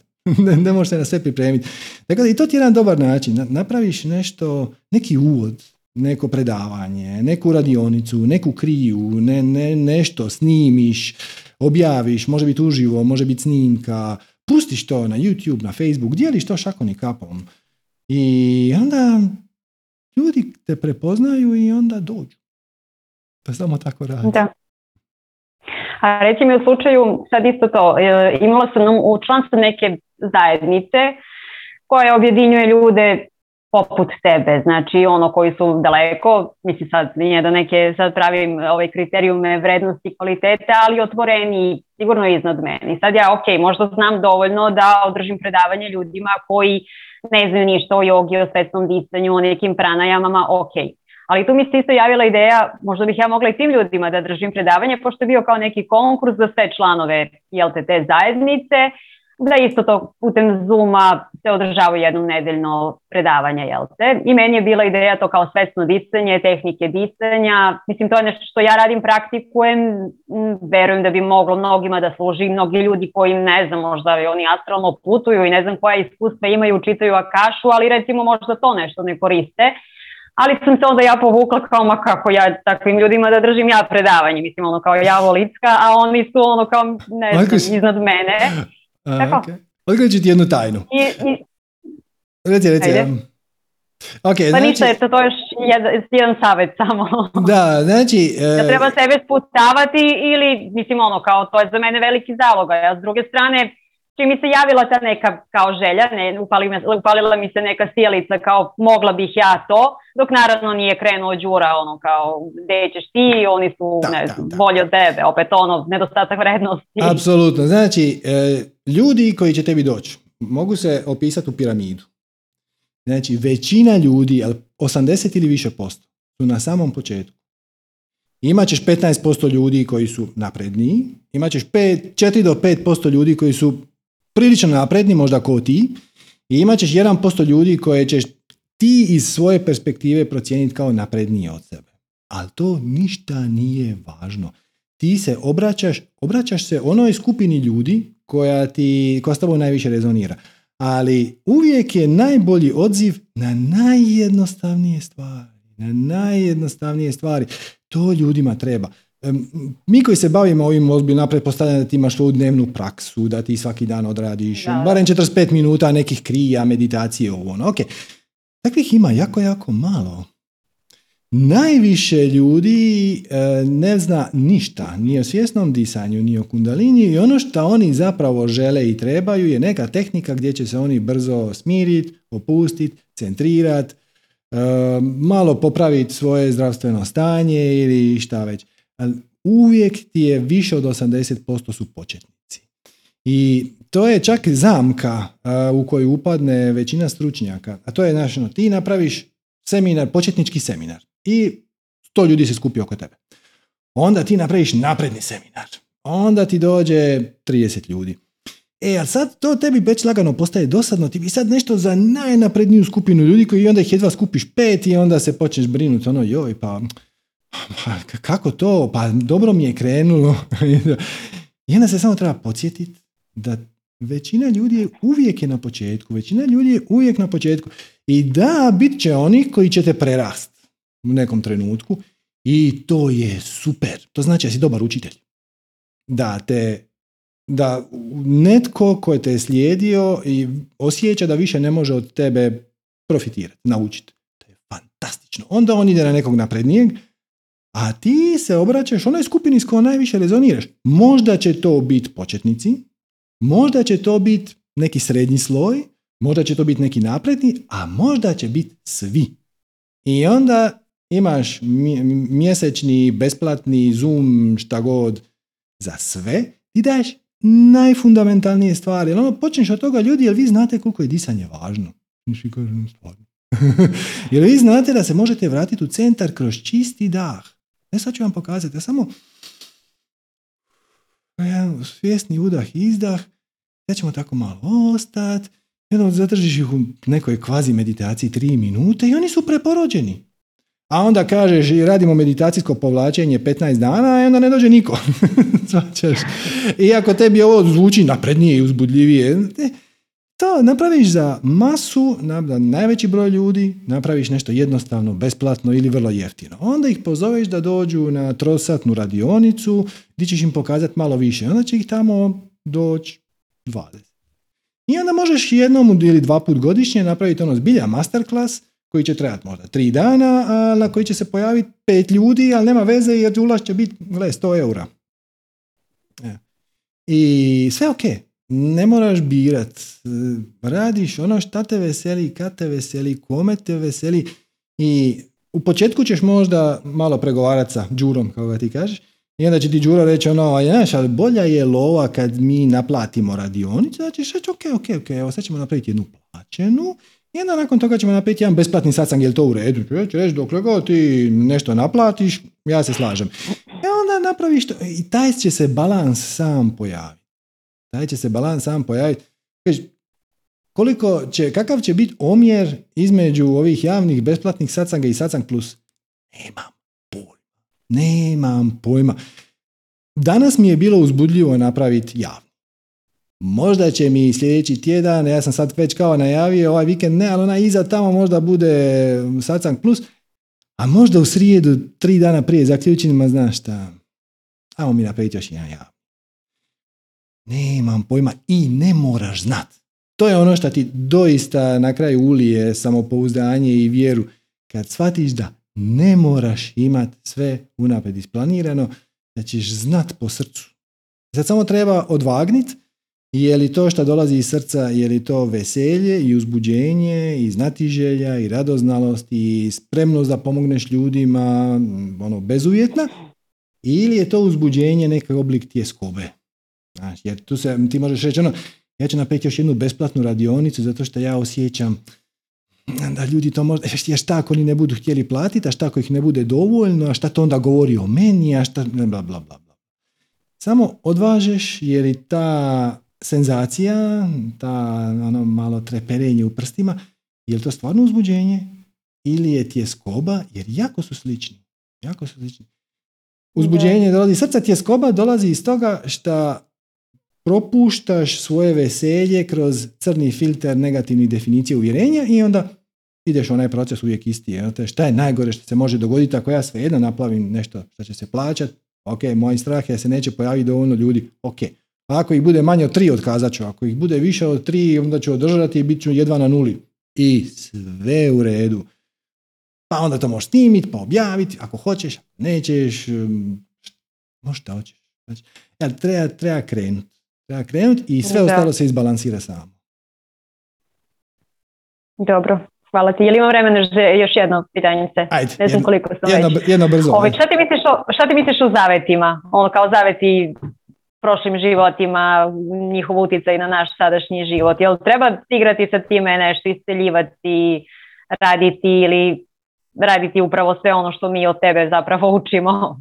To je sve samo dopuštenje koje ti daš samom sebi da budeš više od onoga što jesi.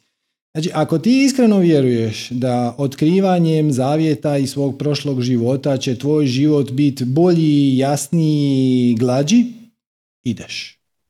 A ako ti to zvuči kao glupost, ne ideš. Znači, to je samo alat. To je alat. Da, da, da. Svaki učitelj, svako učenje, svaka tehnika, svaki predmet, svaki ritual, to je samo zapravo dopuštenje koje ti daješ samom sebi da budeš više od onoga što jesi. Jer u konačnici nije važno. Znači ti možeš uočiti da ti u ovom životu paralelnom imaš izazova na romantičnom polju. Jednostavno to sa partnerima i ljubavlju ti ne ide. Na primjer, nije bitno. Da li će ti doista pomoć ako ti neki regresoterapeut te vrati u paralelni život i ti zaključiš da si tamo bila užasna prema svom prema svojoj ženi, recimo tamo si bila muškarac i bila si užasna i sad si stavljena u drugu, drugi smjer gdje ti to ne ide da vidiš kako je bla bla. Ako misliš da ti takva spoznaja pomaže, odeš na regresiju i a s druge strane zapravo ti ne treba. Zapravo ti ne treba. Kažeš, o gle, ja imam izazove na, ne znam, romantičnom polju. E i šta onda? Ko kaže da moram imati partner? Možda baš u ovom periodu života ne mora. Možda, i, možda kad bi sad našla partnera, on ne bi bio pravi. Ali ako ja počnem slijediti svoju strast i počnem raditi radionice kundalinija, doći će ljudi koji rezoniraju sa mnom, jedan od njih, posve moguće, će biti moj partner, ako će to, znači kreacija će ti to donijeti ako će to za tebe u tom trenutku biti relevantno. Kreacija ti to neće donijeti ako to za tebe nije relevantno. Tako da evo, ako te to privlači, apsolutno. A ako te to ne privlači, nije uopće bitno. Dobro, Srđ. Ok, hvala ti puno na odgovorima, pa se čujemo nekom drugom prilikom. Važe, hvala tebi. Veliki pozdrav. Namaste. Ok, ajmo Prvoslava. Zdravo, Prvoslave. Gdje si? Evo me, tu sam. Kako si? Glavom i bradom. Dobro, odlično, izvrsno. E, drago mi je. E, Teo sam da ti pitam nešto, e, samo brzo, pošto nemam, imam još četiri minuta, pa mi kreće uskoro bus, treba do, do, do nešto nebitno. E, kako se zove, teo sam da te pitam za, za to da ja imam problem generalno, e, uhvatim sebe da me neko nervira i znam i ko, znam da to nema smisla da me neko nervira kako sam tek upoznao osobu i sve to super. I sad, ono, budem u fazonu kao, ok, super, ovo mi je dobro za ego, taman da pogledam kao šta, kakav to problem imam s tim. Mhm. I na kraju smiri mi se to, ne, ne nervira me više ta osoba, ali nikako da otkrijem koja je ta blokada koja me uopšte natrala da me ta osoba u početku nervira. I to mi se konstantno dešava.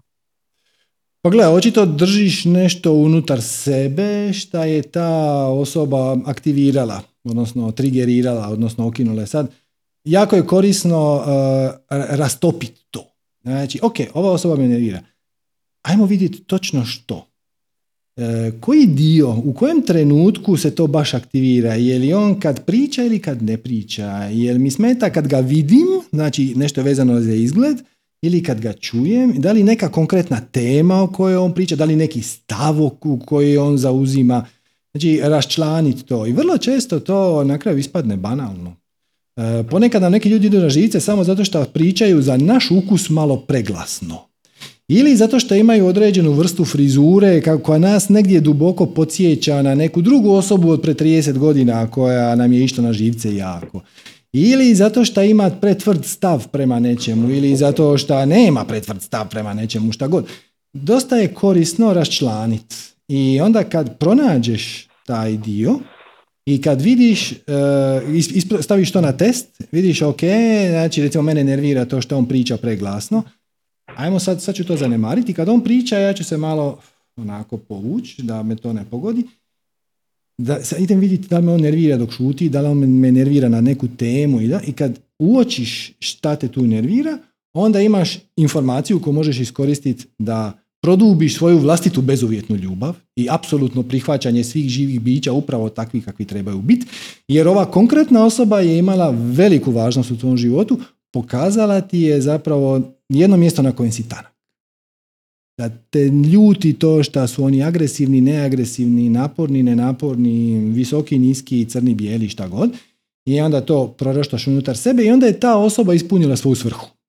Kad možeš s njom boraviti bez da te jako nervira, naučio si lekciju, onda možeš reći ok, ali nevezano za to, on mi baš i ne paše toliko. Ja se s njim zapravo ne moram družiti.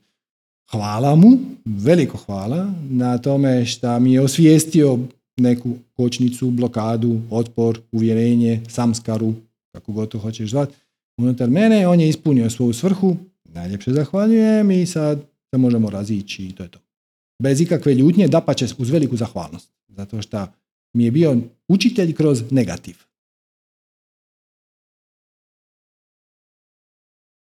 Mislim da smo izgubili. ok, to je to. Ajmo onda dalje. Evo, Petar. Zdravo, Petre. Nismo se davno čuli. Ej. Bog, šta ima kod tebe? Pa evo, ništa. To isto Malo dobro. tu nešto. A? Je li to uživaš u trenutku? Uživam, uživam. Najljepše mi je u životu sad. Bravo. Ovaj, ma ne, htio sam te pitat. Uh, jedan, dva pitanja. Mhm.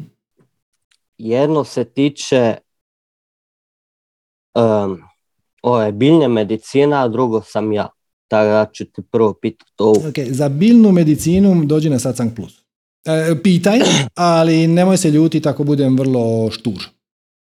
Aha.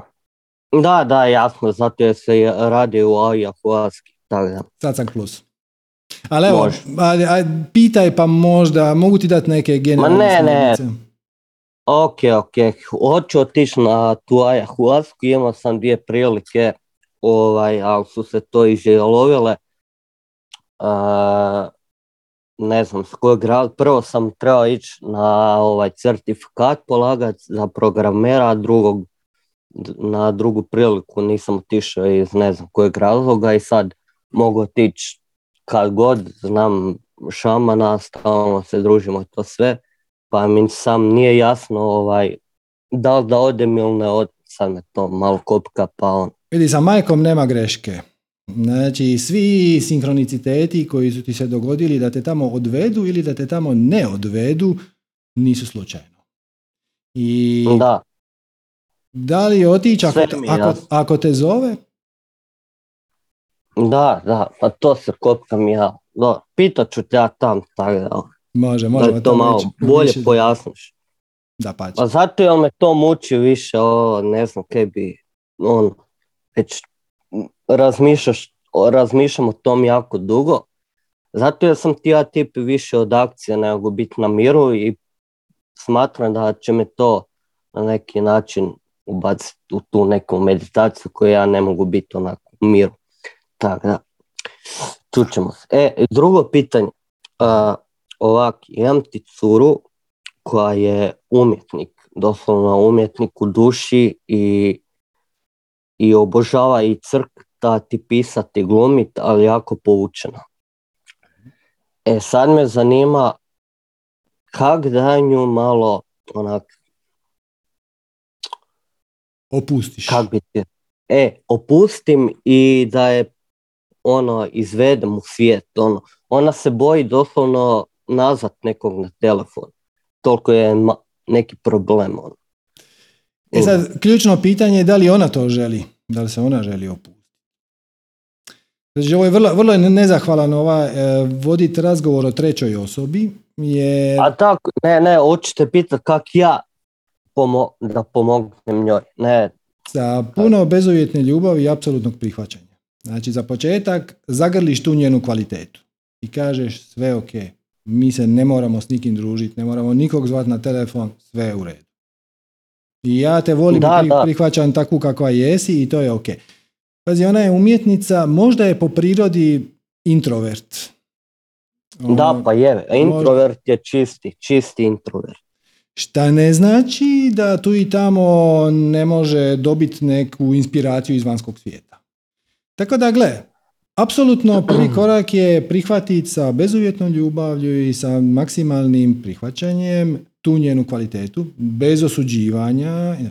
I onda pronađi neki sadržaj koji je njoj zanimljiv.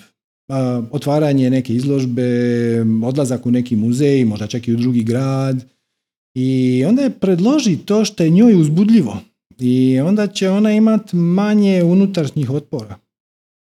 Mhm, mhm. I onda korak po korak, ali ono, uz apsolutno prihvaćanje, ljubav, poštovanje i bez nekog velikog nagovaranja. Znači, ako neće, ono, možeš malo, ono, ajde pa bit će nam super, ićemo Da. s autom, e, tamo natrag, ajde možemo sjesti uz more, popit kavu, bla, bla, ono, malo, malo.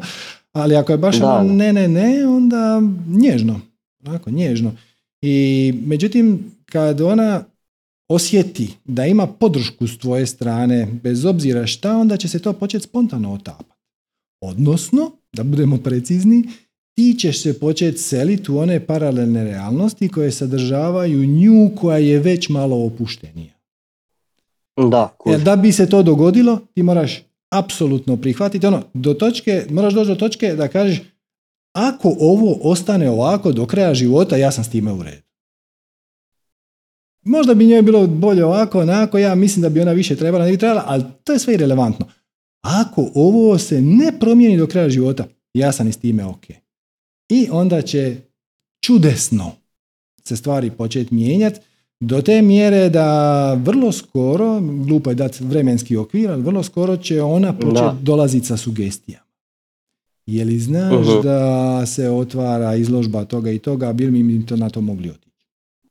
E da ona nikad ne predlaže tak da sam ja to koji pokreće sve. vjerojatno u sebi nosi malu sram i krivnju, zato što e, naše društvo je preferira ekstrovertirane ljude. I. Da, intro, introverti vrlo često dobiju po nosu. E, pa moraš biti asertivniji, moraš, kako ćeš se ti probiti kroz život? E, Je zato što smo okruženi nasiljem. I neki od nas, kao i ja također, se na nasilje povlače unutra. Znači ja sam isto introvert. Možda ne tako Mhm. ekstreman ko ona, ali definitivno jesam. A, I tek kad zagrliš tu svoju kvalitetu, kad voliš svoju kvalitetu unutar sebi kažeš, ali ja ne moram izaći sa svojim prijateljima baš svaki put kad me nazovu. Izaću svaki drugi. Ili svaki treći put neću. Ali u redu je i nikome neće odbaciti. Ne moram se forsirati. Ako ja ponekad kažem, znate šta ljudi, meni se to ne da. Ja bi ostao doma. To naše društvo iako ne gleda baš pozitivno jer sad si ti odjednom se praviš nešto da si bla bla bla bla bla. E, ali kad ti njoj pomogneš da ona u sebi zagrli tu kvalitetu, svoju vlastitu, da nema srama i krivnje oko toga što se ponekad njoj ne da izaći van među ljude jer su joj prebučni ili su joj agresivni ili šta god već, ili nisu dovoljno zanimljivi, e, kad ona sama sa sobom riješi da je to ok, da ona samu sebe bezuvjetno voli, bez obzira na tu svoju kvalitetu, onda će se to početi otapati. Znači, bitno je da ona sebe prihvati prvo. I ti joj tu možeš jako, jako, jako puno pomoći. Tako što ćeš ti nju bezuvjetno prihvatiti. Mhm, mhm. I onda, Ok. onda i joj možeš sugerirati da i ona sebe bezuvjetno prihvati, ali opet bez presinga, bez da to bude neki ono ucjena, znaš, ako ti sebe bezuvjetno ne prihvatiš, strašne stvari će se dogoditi. Ne. Sve ok. Da, da. Ti si takva kakva jesi, ja te volim i volit ću te tako kakva jesi, a gle, u subotu je otvaranje izložbe. Onda ona kaže, ne, ne, nisam siguran, ti kažeš, pa ajde, šta, ajde, po- popijemo kavu, pogledamo, ako bude previše ljudi, idemo ča. I onda, onda će se to možda dogoditi. Ako ne, Da. to je u redu. Da, da. Kužim, kužim sve. Tako. Ništa, hvala ti još jednom Hvala tebi, Da. tvojim odgovorima. hvala tebi, svako dobro. Bog, bog. Bog, bog. Ok, ajmo, ajmo, Antonija. Zdravo, Antonija. Halo. Antonija. Antonija ima ugašenu kameru, ugašen mikrofon, pa ću ja pretpostaviti da, da je nema. Ok. Ajmo dalje. E, ajmo recimo, evo Vladimir. Danas, danas mnogo muškaraca moramo to iskoristiti. Zdravo Vladimire. Sinhronicitetno, jel tako? Morao sam jednog učesnika izgurati. Pa mora si Dobro nekoga. večer. Dobro večer, srđane. Dobro Kako večer. si, jesi dobar? Izvrsno, super. E, drago mi je, drago mi je čuti. Dobro večer svim učesnicima na Zoomu, na YouTubeu. Ovaj, evo, već 51. satsang, žao mi je što nisam na jubilarno mogao da učestvujem, ali ovaj, sve to ima svoje zašto. E, htio sam te pitati, konkretno i direktno odmah e, da se bacimo na stvar, e, nismo se baš dugo čuli i Mhm. baš sam prije par dana pogledao naša, naša dva razgovora. Jako interesantno bilo vratiti se malo unazad iz ove sadašnje perspektive, ovaj, poslušati sve i baš je onako, kako da kažem, kao da sam ponovo pričao sa tobom u, iz ovog sad momenta i malo sam neke stvari drugačije čuo. Mhm. E, Elen, e, možda se sjećaš da je, da je moja strast muzika. Mislim, ono, mnogo puta sam to pr- provjeravao i e, prošao sve testove kad vidim da bukvalno niti mi se jede, niti mi se pije, sati prolaze jako brzo, e, ne možeš zaspati noć i tako dalje, tako da pretpostavljam da je to to otprilike. Da. to je to. Pazi, čak i da nije, ti u tome uživaš i šta te briga šta drugi misle o tome. Apsolutno, apsolutno, apsolutno, apsolutno. I e, evo sada sam bukvalno, em, kako si ono rekao, pa krajem, kraj- krajem prošle godine, to sam baš zapamtio i pri svakoj odluci pomislim na to da odluke koje donesemo sada u ovoj godini baš da će e, malo drugačije e, imati e, tok u, u, u što se tiče nekih naših akcija i dešavanja.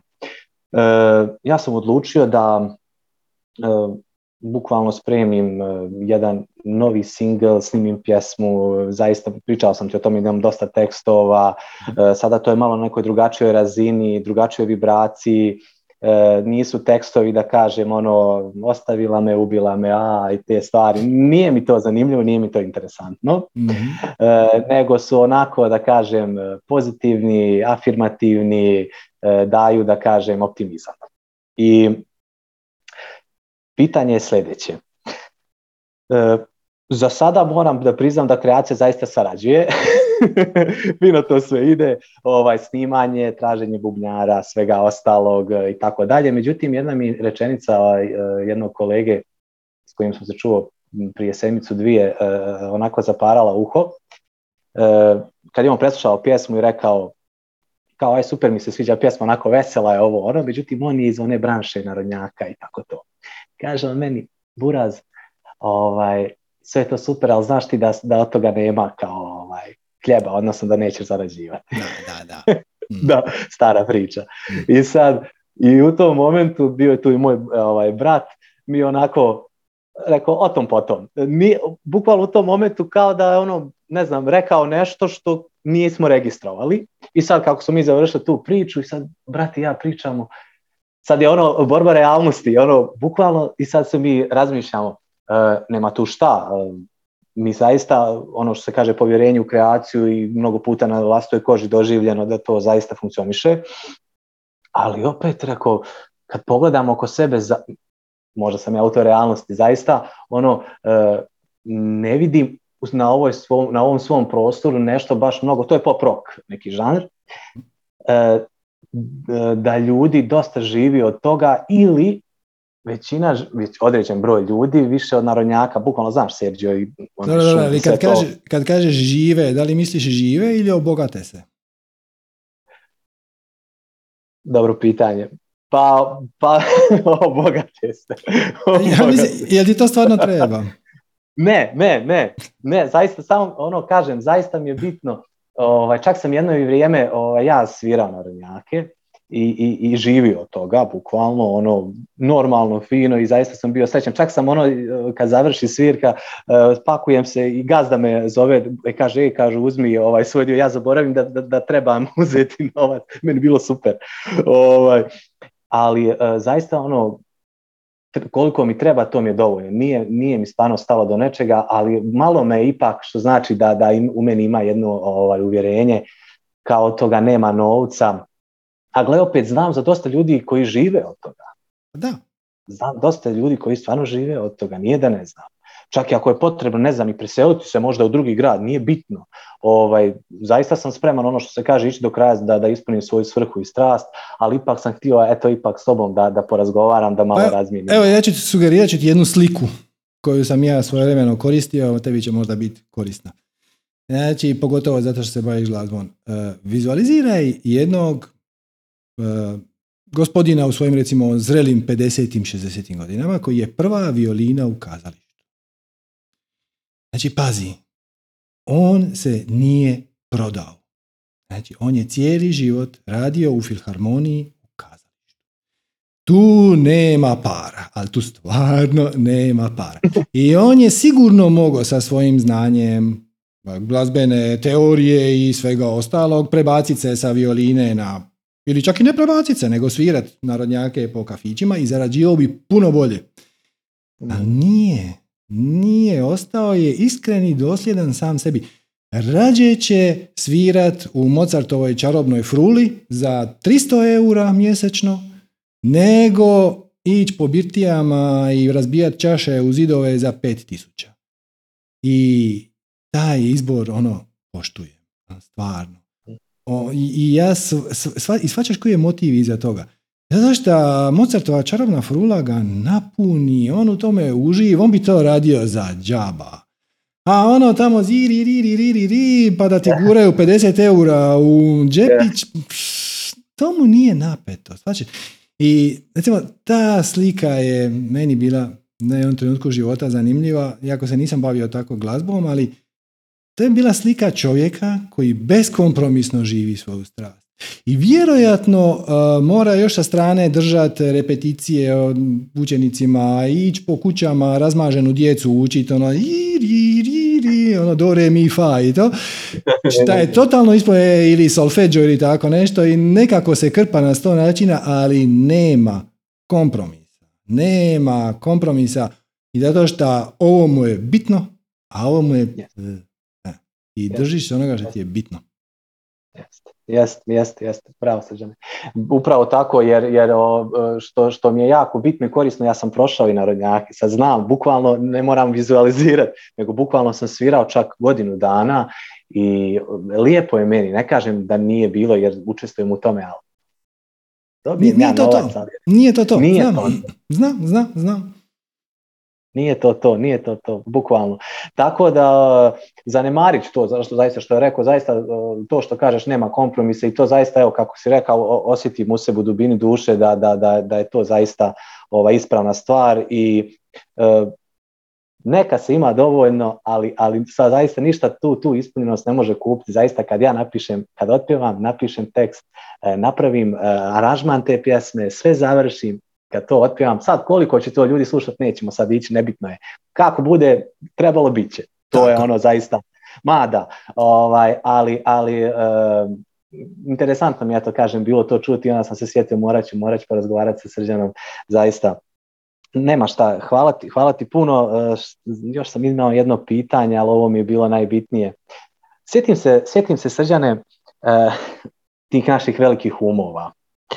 E, recimo, recimo evo jednog od naših najvećih umova Nikola, Nikola Tesla.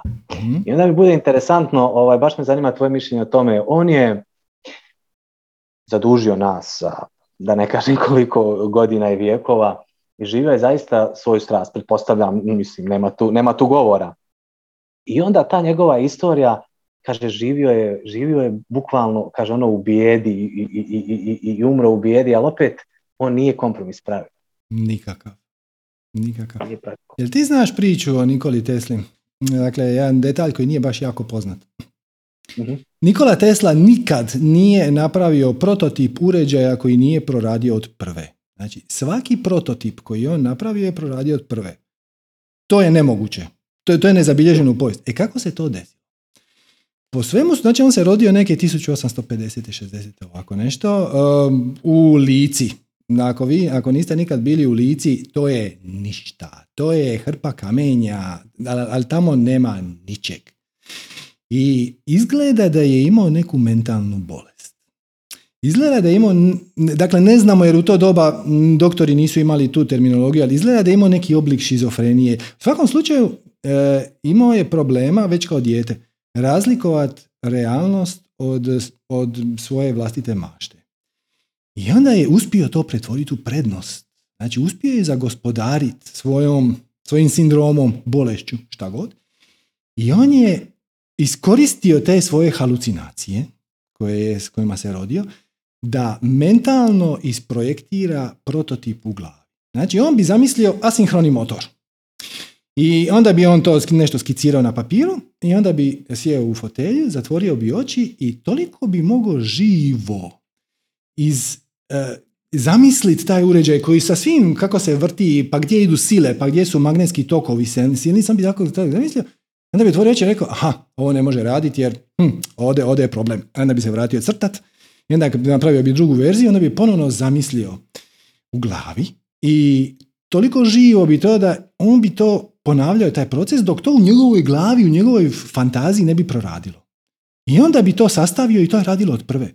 I sad pazite ovo, znači da ti neko kaže da ima dijete koje ima ozbiljan problem e, razlikovati realnost od neke svoje mašte i da, da nije potpuno siguran da li ovaj dječak kojeg tu vidi je doista tu ili je samo njegova fikcija, vi biste ga poslali kod psihijatra, on bi završio nekim ozbiljnim lijekovima, ali ovaj je uspio tu svoju mislim, manjkavost ne pretvoriti u prednost. I ono, wow!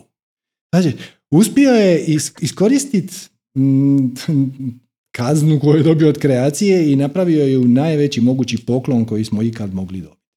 Nikad što nije... kaže, ovo što pretvorio otrovu med. Da, pretvorio je otrovu med. Nikad taj čovjek nije napravio prototip koji nije proradio iz prve. S druge strane, znamo za Edisona da je više od tisuću pokušaja mu trebalo da napravi pravu žarulju. Hm.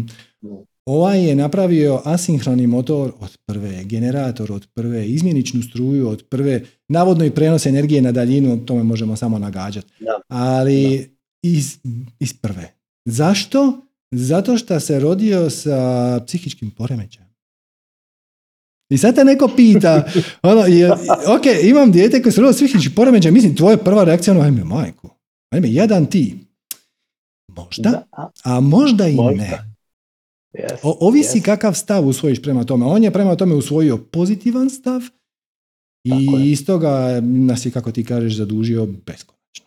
Vjerojatno puno više nego što mi znamo. Sigurno je bilo, da, ima je on par asova u rukavu koji, koje, za, koje, za koje ćemo mi tek čut. Jeste, jeste neko možda desetom životu inkarnaciji koja se može dešava.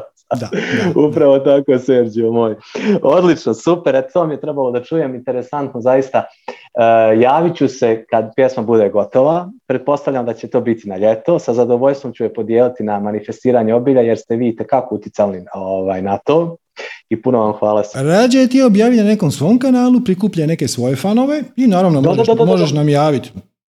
Da, da, da, da, ne, ne, ne, apsolutno, imam ja ovaj svoj YouTube kanal, Face, Instagram, sve to rekao, ali čisto eto da podijelim sa vama, ovaj, da vidim vaše reakcije, jer, jer zaista jedva čekam i zaista se radujem tome. To, taj jedan projekat, evo prvi kojim se baš zaista radujem i, i uh, hvala ti eto što se kaže na svemu. Uh, svako ti dobro želim, uh, drago mi je što još realnost dijelimo i vjerujem da se čujemo još koji put uskoro. Hvala ti također, svako dobro, čujemo se. Prijatno, prijatno Sergio.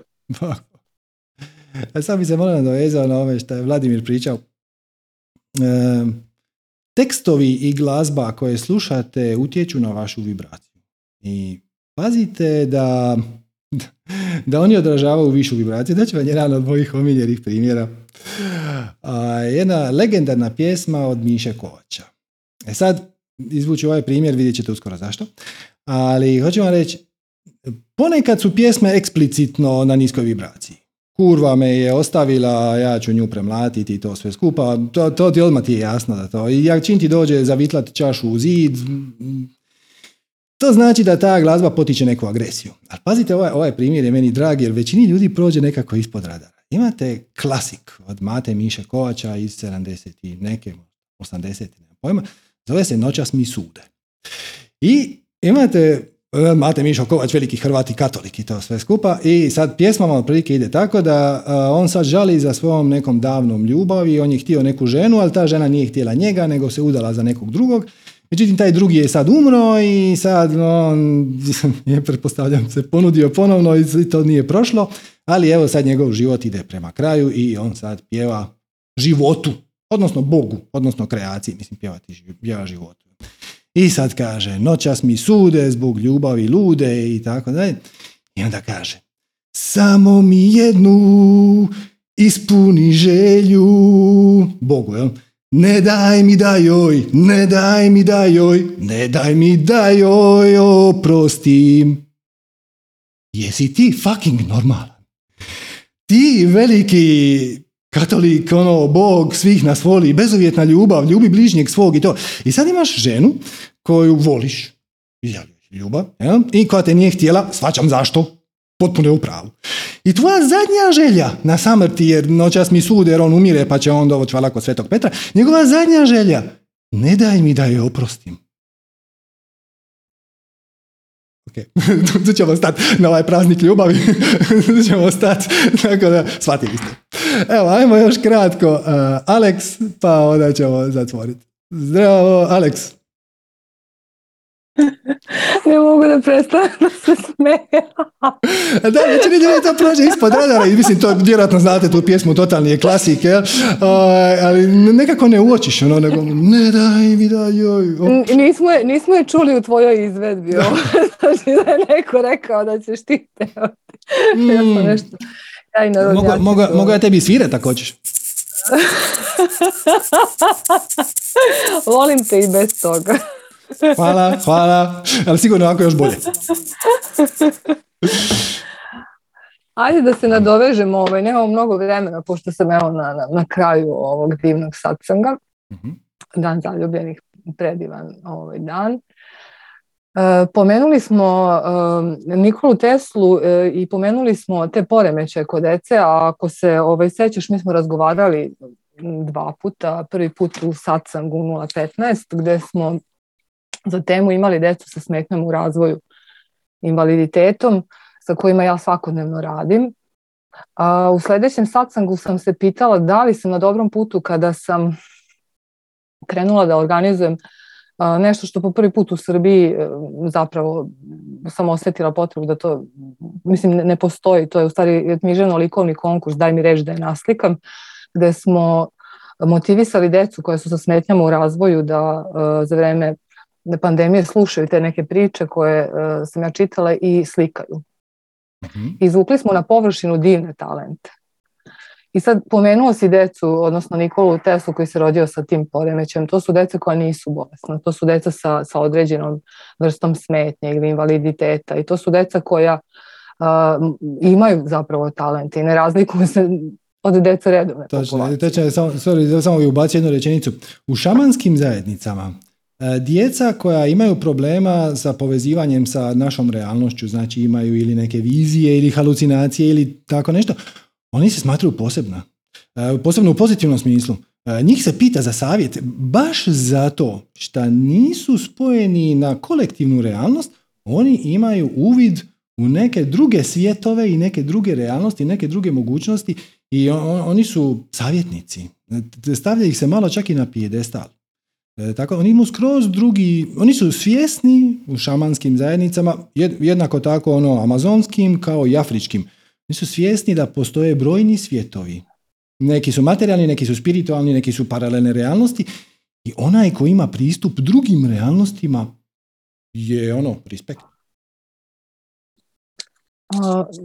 Ako se sjećaš, ti si meni rekao samo da, da, da u momentu kada sam pravila određene e, video zapise, da li to radim iz vibracije samopouzdanja ili to radim iz vibracije čiste inspiracije. Mhm. U, u trenutku sam posumnjala u krajnji rezultat e, jer sam ja, prevelik zaloga je bio u smislu posla, fizički je to bilo onako pre, pre, preobimno jer mhm. sam na, danima i noćima to radila. Bez sna, bez hrane, bez ono, zapostavila porodicu i tako dalje, jer se tako prosto namestilo da sam morala da, da budem produktivna. I e, na konkurs ne stiže ni jedan rad, ja već mhm. tu padam onako. I u posljednjoj nedelji pljušte radovi, znači stiglo je toliko radova. Znači preko 200 radova smo dobili iz preko 80 ustanova, iz preko 20 gradova Srbije i došli su na, na, na, na svečanu dodelu divna deca, divni roditelji. Ne, ja sad kad pričam o tome ne mogu da dočaram kakva je to atmosfera bila i koliko je to predivno bilo. Vrhunac je devojčica koja ima cerebralnu paralizu koja je svoj rad nacrtala zenicom oka. Ona je potpuno mentalno očuvana i intelektualno ide, pohađa program, po redovni e, nastavni program, e, sa okolinom komunicira putem senzora koji radi na pokret njenog oka. Slušala je priču o devojčici koja je slepa. Meni je to veličanstveno. Da. Da. I, I došla da primi nagradu, htjela da iskoči iz, iz, iz kolica od sreće. Njena mama je rekla ovo je, ovo je, ovo je njen san. Devojčica iz Zrenjanina koja nam je došla rekla je, rekla je ovaj, ovo, je meni najlepši dan u životu. Mislim da ne nabrajam dalje, meni posle godinu dana e, za, za Božić stižu čestitke od tih roditelja i te dece fotografisane sa nagradom pored jelke. Mislim, to mi je nagrada. Ljudi pitaju, ne znam, kolege, ne znam, ima tu ljudi koji ne podržavaju to što, što, što, što smo uradili, da je ideja potekla da se spoji dan e, dečje knjige sa danom autizma. Obzirom na to da sam ja ovaj, u toj školi bibliotekar i nastavnik informatike, njima je ne spojiv dan dečje mhm. knjige sa danom autizma. Dan osoba sa invaliditetom je ne spoji sa bibliotekarima. Mislim, ja govorim ovo javno i bez obzira da će oni to čuti ili neće, uopšte se me ne tangira više. E, samo me brine odsustvo empatije kod ljudi koji su svakodnevni dan u kontaktu sa decom koja su sa smetnjom. Ono što si rekao prošli put, oni su tu da nas nauče nečem. Da, da. nas nauče sa osjećajnosti, da nas nauče da, da mi smo u stvari, treba da senzibilišu širu javnost na to da smo mi svi različiti i da treba da jedni druge podržimo u ali, Da, ali ti ljudi koji nemaju empatije su tu, možeš ih definirati, da su oni tu iz pozitivnih razloga, kako bi tebe podsjetili na ono što ti ne želiš. Znači, hvala im što su me podsjetili na važnost empatije i koju ja imam donekle i nje, nastavit ću je njegovat, nastavit ću je hranit, nastavit ću je zaljevat i nastavit ću, zapravo ti ljudi koje ako ih ne osuđuješ, shvatiš da su te nahranili na pozitivan način jer su ti potvrdili da si ti na pravom putu.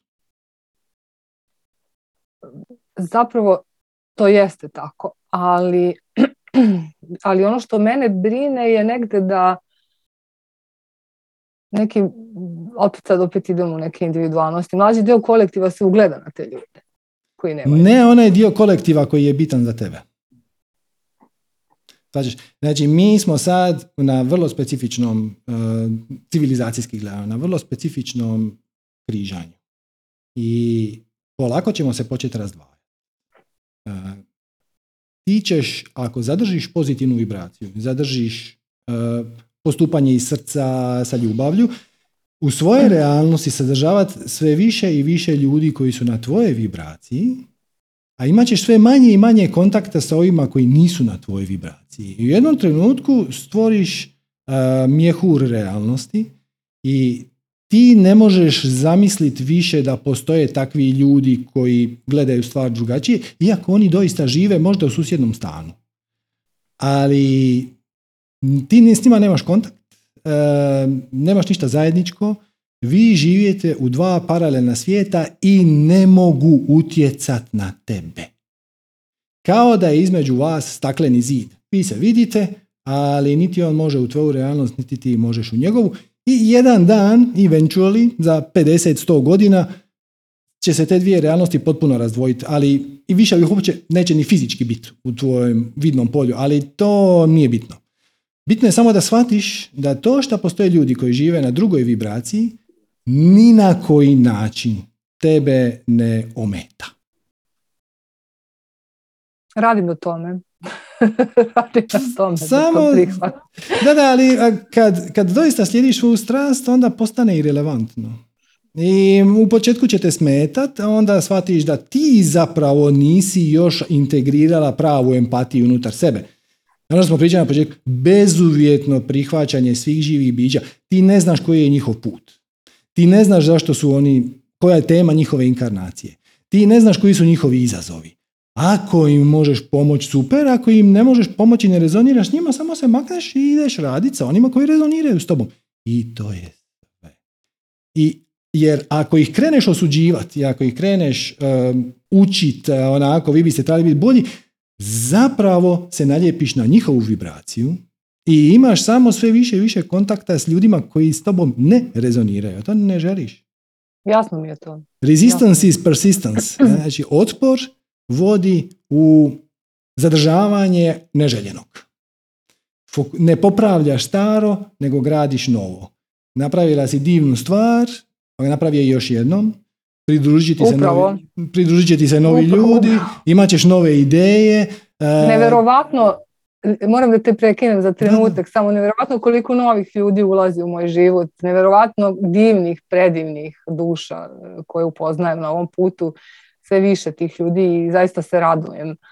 I e, eto, voljela bih i da ohrabrim Mariju, ovaj, svaki razgovor sam onako pomno pratila, e, s obzirom na to da ona želi da se bavi jogom, eto, hoću kažem samo da sam ja neko ko se jogom bavi više od 20 godina, a certifikat sam eto dobila prošle godine, ja sam shvatila da mi možda treba, kao ajde.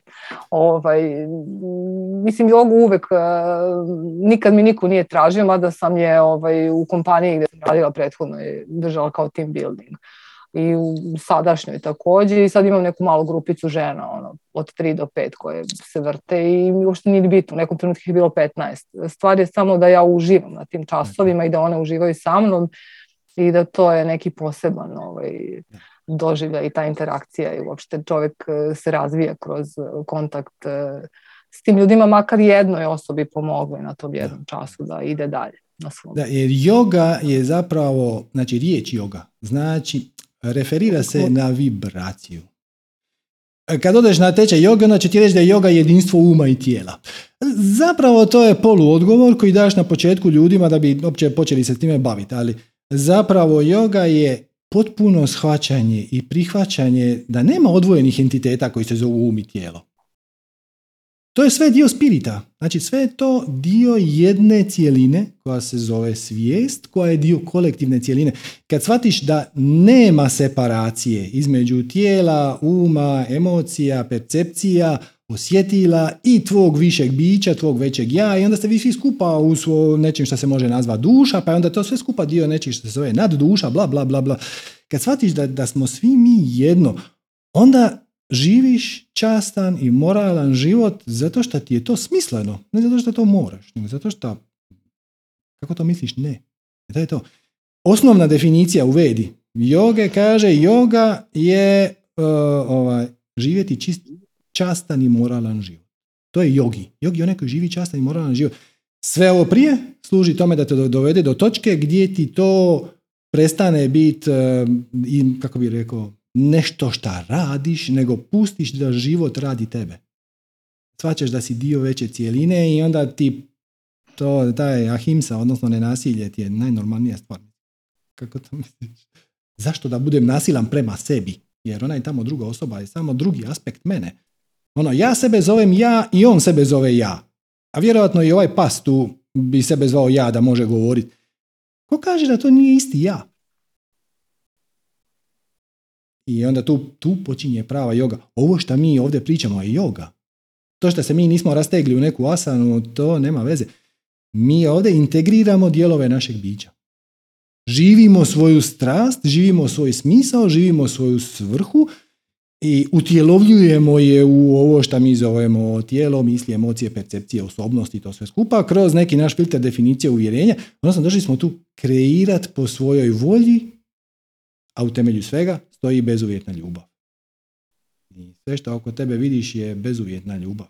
Viš ovo, ova tu šuškalica, neko je sa ljubavlju to napravio. I da nije bilo ljubavi, ne bi bilo ove šuškalice. A da ne pričamo o svim drugim bićima.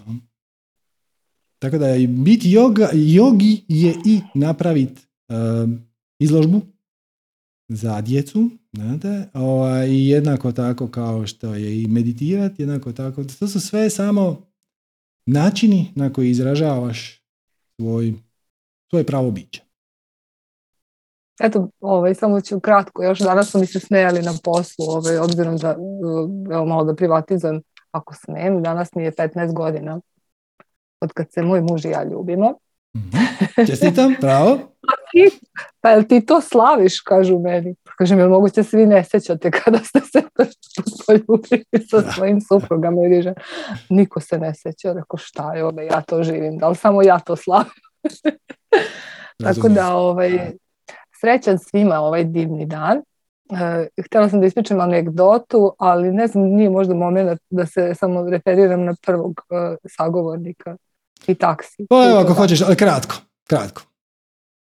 Ajde, neću drugi. Ok. Ništa, eto.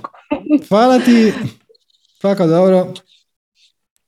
Hvala. Čeva se. Eto ljudi, to je to za danas. E, znači da vas podsjetimo, ovaj vikend od petka do nedjelje, buđenje unutarnjeg djeteta sa Sanjom i Ines. Prijave su na www.vrsupernaturals.com kroz radionice, tamo imate link za buđenje unutarnjeg djeteta. E, hvala vam na vremenu, hvala vam na pažnji, ako vam je ovo bilo zanimljivo, korisno, evo zamolit ćemo vas da nas podržite donacijom, na svakoj smo donaciji beskrajno zahvalni, www.manifestiranje.com kroz donacija. I šta da kažem, evo, hvala vam što ste bili tu, vraćam vas vašim boljim polovicama. Ako ih nemate, to je isto ok. Ma bezbroj načina na koji se može voljeti nije bitno koliko ljubavi dobivaš, bitno je koliko ljubavi daješ. I u što god da uložiš svoju ljubav, svoju strast, svoje veselje, svoju znatiželju, svoju radoznalost, nije bačeno. Sigurno je za nekog, nekome korisno, sigurno ima višu svrhu i smisao i sigurno će tebe nahraniti i odvesti u bolje vibracije, odnosno u bolje paralelne realnosti koje će sve kvalitetnije i kvalitetnije odražavati ono što ti već jesi promjene koje si ti već napravio unutar sebe. Hvala vam lijepo još jednom, svako dobro i namaste.